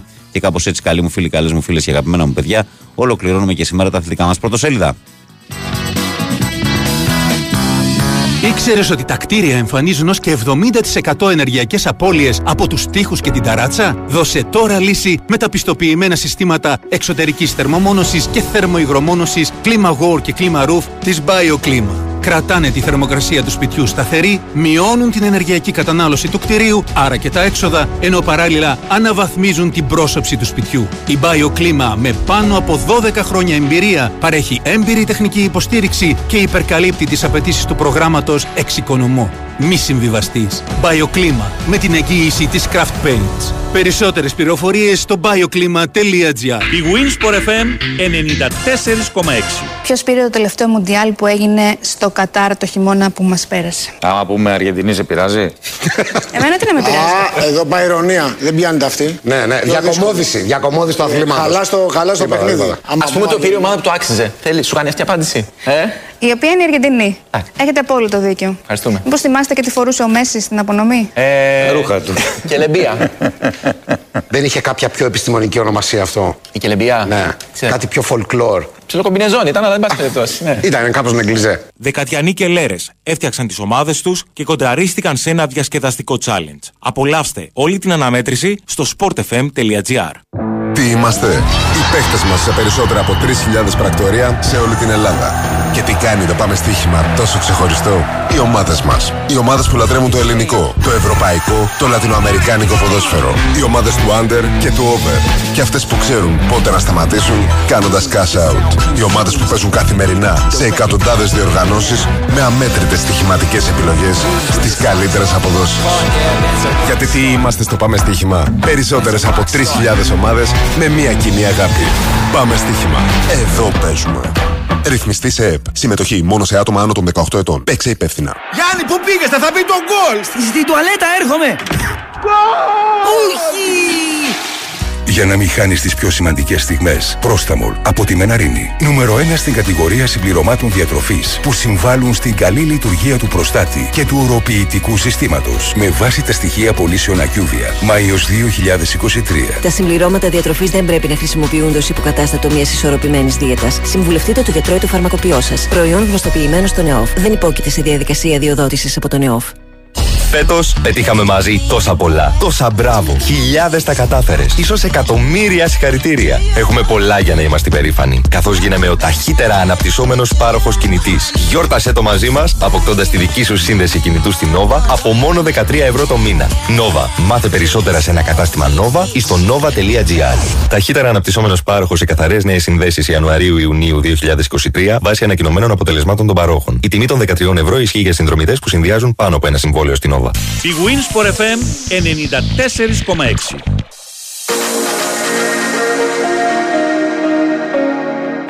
Λοιπόν, εδώ είμαστε για την τελική ευθεία της εκπομπής. Πάμε να δούμε τώρα, παιδιά, τι περιλαμβάνει η σημερινή μέρα από αθλητικά γεγονότα και έχει παιχνίδια. Έχει και τα δικά μας εδώ με το σημαντικότερο το Όφη ΑΕΚ. Πάμε να τα δούμε με τη σειρά όμως. Στις έξι το απόγευμα, Ατρόμητος Αστέρας Τρίπολης στο Περιστέρι. Το παιχνίδι τηλεοπτικό είναι από τον Nova Sports Prime, ραδιοφωνικό από τον Big Winsport εφ εμ. Στις επτά στο Κοσμοτέ Σπορτ εννιά έχει από την Κύπρο η Κοσμοτέ το παιχνίδι του Αποέλ με τον Εθνικό Άχνας. επτά και μισή το Ορίνο Ελλάς Βερόνα στο Κοσμοτέ Σπορτ δύο, Σασουόλο Μόντσα στο Κοσμοτέ Σπορτ οκτώ. οκτώ η ώρα το σημαντικότερο παιχνίδι της βραδιάς, Όφη ΑΕΚ στο Κοσμοτέ Σπορτ ένα, τηλεοπτικά είναι η αναμέτρηση, φυσικά ραδιοφωνικά στους ενενήντα τέσσερα κόμμα έξι. δέκα παρά τέταρτο παίζουν η Φιωρεντίνα με την Κάλιαρη στο Κοσμοτέ Σπορτ τρία. δέκα ακριβώς Φούλαμ Τσέλσι στο Nova Sports Premier. Ε, δέκα και τέταρτο Ζιλ Βιθέντε Κάζα Πία στο Κοσμοτές Σπορτ οκτώ για την Πορτογαλία. έντεκα ακριβώς Λας Πάλμας Τέλτα στο Nova Sports Prime. Αυτά είναι τα ούκο λίγα παιχνίδια που μπορεί να παρακολουθήσει κανείς σήμερα, τόσο εδώ τα εγχώρια τα δικά μας, όσο και από τα ευρωπαϊκά πρωταθλήματα.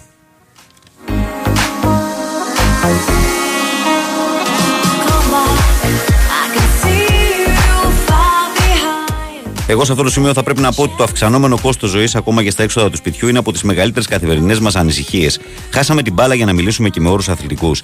Ήρθε όμως η BioClima της Kraft Paints να βοηθήσει. Πώς? Με τα πιστοποιημένα συστήματα εξωτερικής θερμομόνωσης ClimaWall και ClimaRoof. Πρώτον, κρατάνε τη θερμοκρασία του σπιτιού σταθερή και παράλληλα μειώνουν την ενεργειακή κατανάλωση του κτηρίου, άρα και τις δαπάνες μας. Δεύτερον, κρατάνε έξω την υγρασία, δημιουργώντας μια πιο υγιεινή ατμόσφαιρα στο σπίτι. Και τρίτον, βοηθάνε στην προστασία του περιβάλλοντος μέσω της μείωσης των εκπομπών διοξιδίου του άνθρακα έως και πενήντα τοις εκατό. Και πια, η ενεργειακή κλάση του κτηριού ενισχύει την αντικειμενική του αξία, άρα πάλι κερδίζουμε με τη θερμομόνωση. Αν ακόμα είστε σε δίλημμα, πρέπει να ξέρετε ότι η BioClima παρέχει έμπειρη τεχνική υποστήριξη, ενώ υπερκαλύπτει τις τεχνικές και οικονομικές απαιτήσεις του προγράμματος Εξοικονομώ. Θυμηθείτε το λοιπόν, BioClima της Kraft Paints.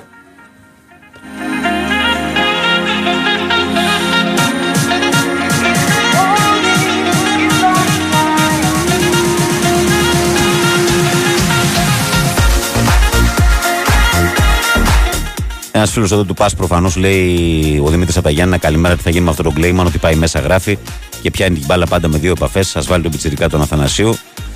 Ναι, η αλήθεια είναι ότι δεν έχει τόσο καλή εικόνα και στις αίρες που είδα, ειδικά στις αίρες και φάει ένα τραγικό γκολ.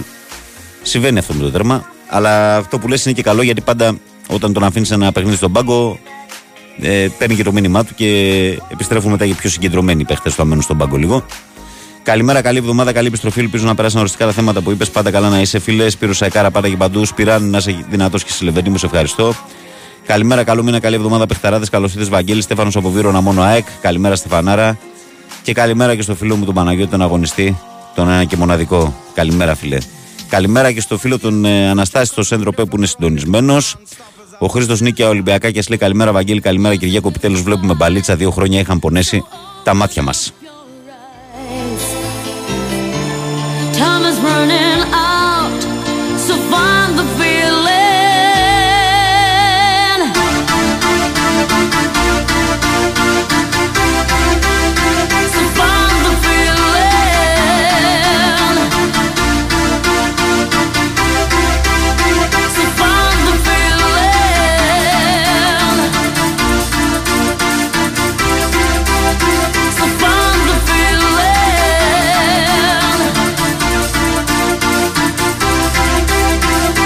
Diggy, diggy, diggy, bong, diggy, bong.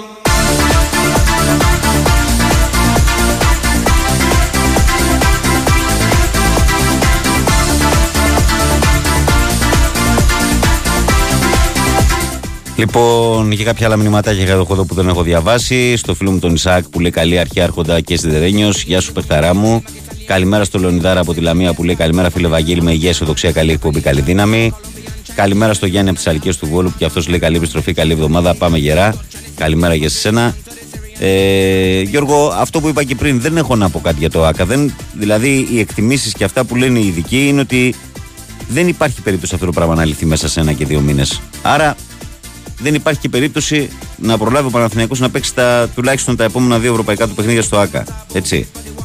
Ναι, ασφαλώς και έχει τα δίκαια του και ο Παναθηναϊκός. Ασφαλώς και όταν υπάρχει μια έρευνα η οποία έχει ξεκινήσει το είκοσι ένα σε εξέλιξη, ενημερώνει τον άλλον που πάει να φτιάξει το γήπεδο. Γιατί ο Παναθηναϊκός έκανε μια επένδυση πεντακόσιες χιλιάδες για να φτιάξει τον ε, αγωνιστικό χώρο του Ολυμπιακού Σταδίου.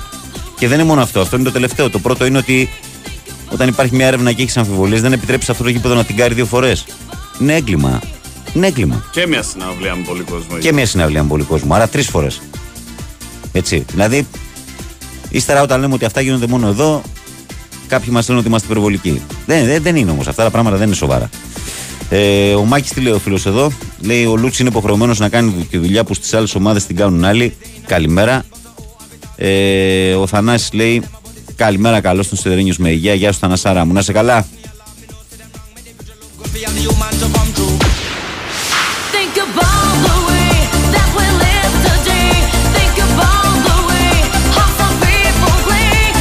Λοιπόν, καλοί μου φίλοι, καλές μου φίλες και αγαπημένα μου παιδιά, ε, κάπου εδώ φτάνουμε στο φινάλι της δευτεριάτικης εκπομπής, την πρώτη μετά την επιστροφή.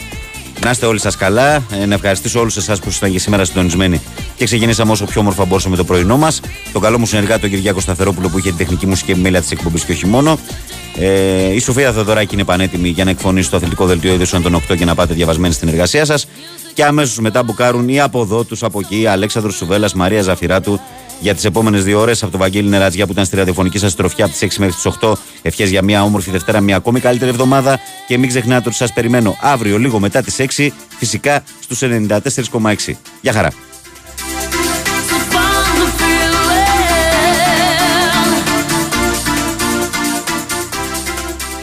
Η Winsport εφ εμ